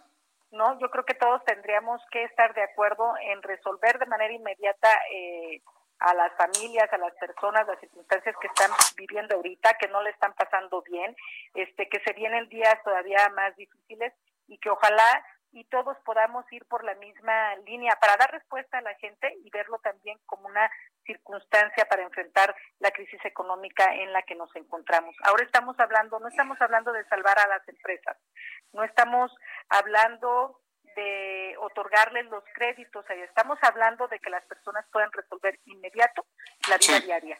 Correcto. Bueno, pues yo quiero agradecerle mucho, diputada Verónica Juárez Piña, el que me haya tomado la llamada telefónica. Yo deseo sinceramente que esto fructifique de la mejor manera para que las personas puedan salir adelante. Entre tanto, se termina todo este, este tiempo de pandemia en nuestro país. Muchas gracias por su tiempo, diputada. Que le vaya muy bien. órdenes, hasta pronto. Hasta luego, que le vaya muy bien. Es la diputada Verónica Juárez Piña y es la coordinadora parlamentaria de la fracción parlamentaria ¿no? del Partido de la Revolución Democrática con esta propuesta. Pero fíjese nada más el dato, ¿no? Hoy en la mañana, pues sí, varios mensajes a través de redes sociales sobre la minimización del, de la gente que se ha quedado sin trabajo. Hoy por hoy, Estamos hablando de 750 mil personas en números redondos que se han quedado sin trabajo. Hoy en la mañana el presidente culpaba a los grandes empresarios, a los ricos, que son unos insensibles y que corren a la gente. No puede ser este tipo de discursos, la verdad. Pues empresas que no pueden, simplemente no pueden, y si no tienen el apoyo de un gobierno para posponer pagos de impuestos, pues menos van a poder. Entonces, eh, 750 mil personas han perdido su trabajo, podría llegar a un millón y medio con los datos que se tienen. Y de la investigación de la que le estaba platicando, surge desde la Universidad Iberoamericana, quienes en los primeros eh, investigaciones han advertido que la cifra de personas que han perdido el trabajo en México, en toda la República Mexicana, oscilaría entre 5.2 y 8.1 millones de personas que se han quedado sin trabajo. Pero esto incluye también a las personas que se han quedado sin vender los tamales, sin vender los discos pirata, sin vender la fruta en el mercado de la esquina. Es decir, el mercado informal también estaría contemplado ahí. Y ahí estamos hablando de, imagínense, vamos a hablar de un promedio, 7 millones de mexicanos, 7 millones de familias sin su ingreso todos los días. Es verdaderamente una tragedia. Y ante ello tenemos que visualizar la forma de organizarnos entre nosotros y apoyar a las personas que más lo necesitan. Quiero informarle que eh, los taxistas, amigos taxistas que nos escuchan en, en, toda la Ciudad de México, en el Valle de México, aquí concretamente en el Valle de México, eh, los taxistas estarán incluidos en microcréditos del gobierno federal, en los, estos créditos de 25 mil pesos. Claudia Sheinbaum, jefa de gobierno de la Ciudad de México, explicó que luego de las manifestaciones realizadas por taxistas, se determinó que una parte de los microcréditos que otorgará el gobierno de Andrés Manuel López Obrador irán dirigidos a este sector para apoyarlos ante la pandemia de coronavirus. La jefa de gobierno, Claudia Sheinbaum, señaló que se apoyará con los distintos censos que se tiene de los taxistas, así como información de los conductores a fin de que puedan canalizar los apoyos de manera correcta. Ojalá y bueno, pues llegue todo este, este recurso y ya cada amigo taxista que me vayan compartiendo a través de mi cuenta de Twitter, arroba Jesús Martín MX, y me digan si les conviene o no les conviene, ¿no? Meterse a una a una deuda con el gobierno federal por tres años, cuatro meses de gracia, tres años para pagar 25 mil pesos. Yo, he sabido de gente que dice, hombre, eso me lo presta mi compadre, me lo presta mi cuñado, ¿no? ¿Para qué me meto? Y sin intereses, ¿no? Y, no me va a andar cobrando, ¿no? Y, este, cuando pueda se los pago. Entonces, en fin, pero eso finalmente, eso es finalmente lo que hay. En las noticias financieras, le informo aquí en el Heraldo Radio, cuando son las 7.48, en 12 minutos ya van a ser las 8 de la noche, que este jueves el dólar cierra la venta en 24.46 y se compró en 23.51 en ventanillas bancarias de Citibanamex. Saludos a nuestros amigos de Citibanamex, mientras que la Bolsa Mexicana de Valores cerró con una pérdida de 0.526%, apenas se movió, es prácticamente nada, medio punto porcentual para colocar al índice de precios y cotizaciones en las 36.792.41 unidades. Antes de despedirnos, como todos los jueves, tenemos los eh, cinco, seis, a veces son siete minutos, o esta vez van a ser cinco minutos de cambio climático con el ingeniero Carlos Álvarez Flores presidente de México Comunicación y Ambiente. Estimado ingeniero, qué gusto saludarlo, bienvenido, buenas noches. Muy buenas noches, Jesús Martín, a ti y a todo tu ciber auditorio, radio auditorio. Mira, hizo, mandé un tweet, ya te señalé ahí. Sí. Es la gráfica calientita, calientita. La acaba de tuitear hace unos días el ex subsecretario de Planeación de Semarnat, el célebre Rodolfo Lassi Tamayo, criticando un poco. Él estuvo en el DF con Marcelo Ebrard allá en el 92, 93, 94 y no resolvió nada de la contaminación atmosférica. Y ahora que está en París cobrando en euros en, la, en un programa de Naciones Unidas, pues ahora sí. se pone a criticar, ¿no? Ya le, ya le, ya le dije lo que le tenía que decir. Pero eso no es lo importante. Lo importante es que México aparece en un listado de 36 países del mundo, después de los primeros poderosos 20, ¿verdad? Pero después vienen otros menores. México aparece en 34 lugar, 34. ¿Por qué? Porque es un promedio del 2017. Estoy hablando de las partículas PM2.5, las partículas finas, las que entran a los pulmones, llegan a los alveolos, atraviesan la pared de los alveolos, igual que lo hace el oxígeno. El oxígeno entra, ¿verdad? Nosotros, acuérdate que nosotros pasamos por nuestros 5 o 6 pulmones, dependiendo del tamaño, 3.9 millones de litros de aire ambiente al año. 3.9 millones, millones de litros. De litros. De litros exacto. Y de esos el 20% que pudieran ser unos 800 mil litros son de oxígeno. Pero ahí se meten las PM2.5, atraviesan la membrana de los pulmones en ese en esa maravillosa función a donde pasa el oxígeno al torrente sanguíneo. Y ahí van las PM2.5. Están tan chiquitas que ahí van junto con el oxígeno. Pero cuando llegan al torrente sanguíneo, pues van a todos los órganos, todos esos contaminantes que nos pueden generar, en primer lugar, cáncer pulmonar, en segundo lugar, leucemia, cáncer de la sangre, insuficiencia renal, o sea, tenemos una una una lista muy larga de enfermedades que nos generan estas PM, pero nos matan. En pocas palabras, reducción de la función pulmonar, agravamiento del asma y bronquitis, bronquitis crónica, obviamente muerte prematura, silicosis, asbestosis, esos catarros de, de 15 días, bueno, infecciones respiratorias. Hay una que es muy precisa, se llama enfermedad pulmonar obstructiva crónica, exacerbación de la enfermedad pulmonar obstructiva crónica. ¿Qué quiere decir esto? Quiere decir que las PM2.5 nos matan, así, literalmente.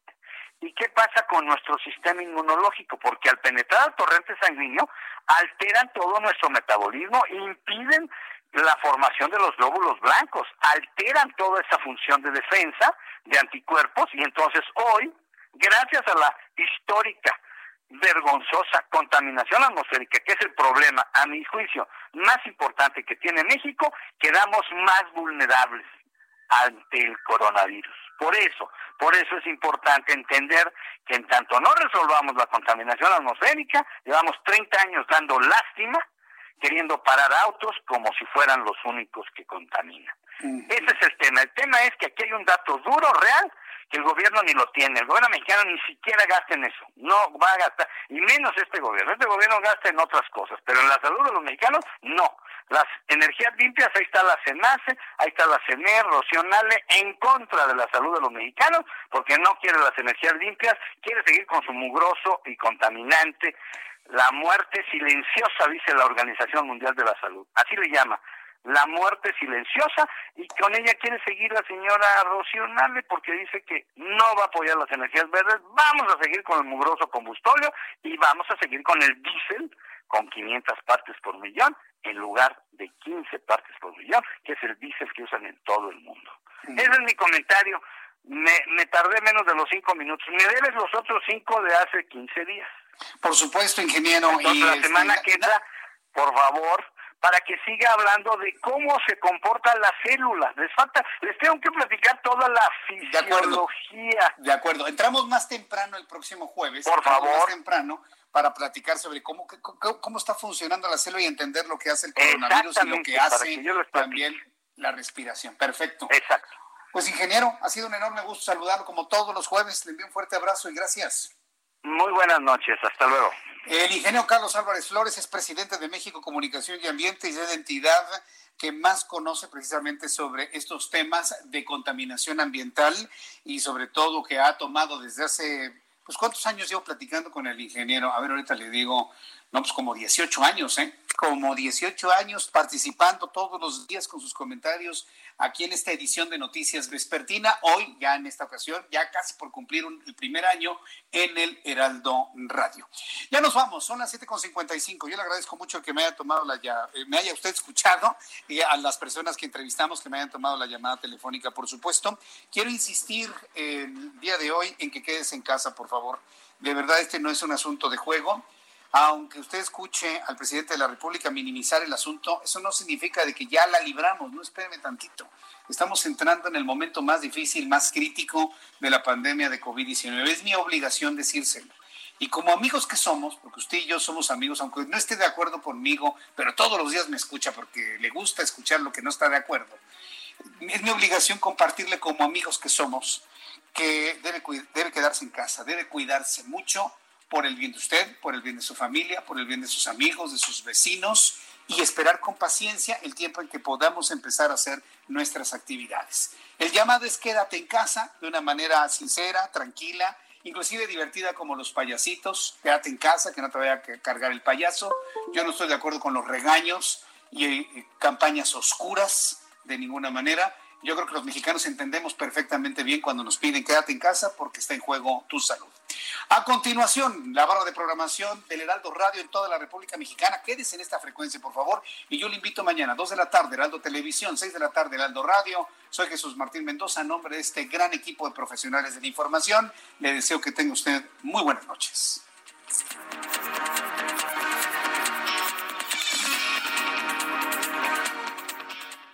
Esto fue Las Noticias de la Tarde con Jesús Martín Mendoza.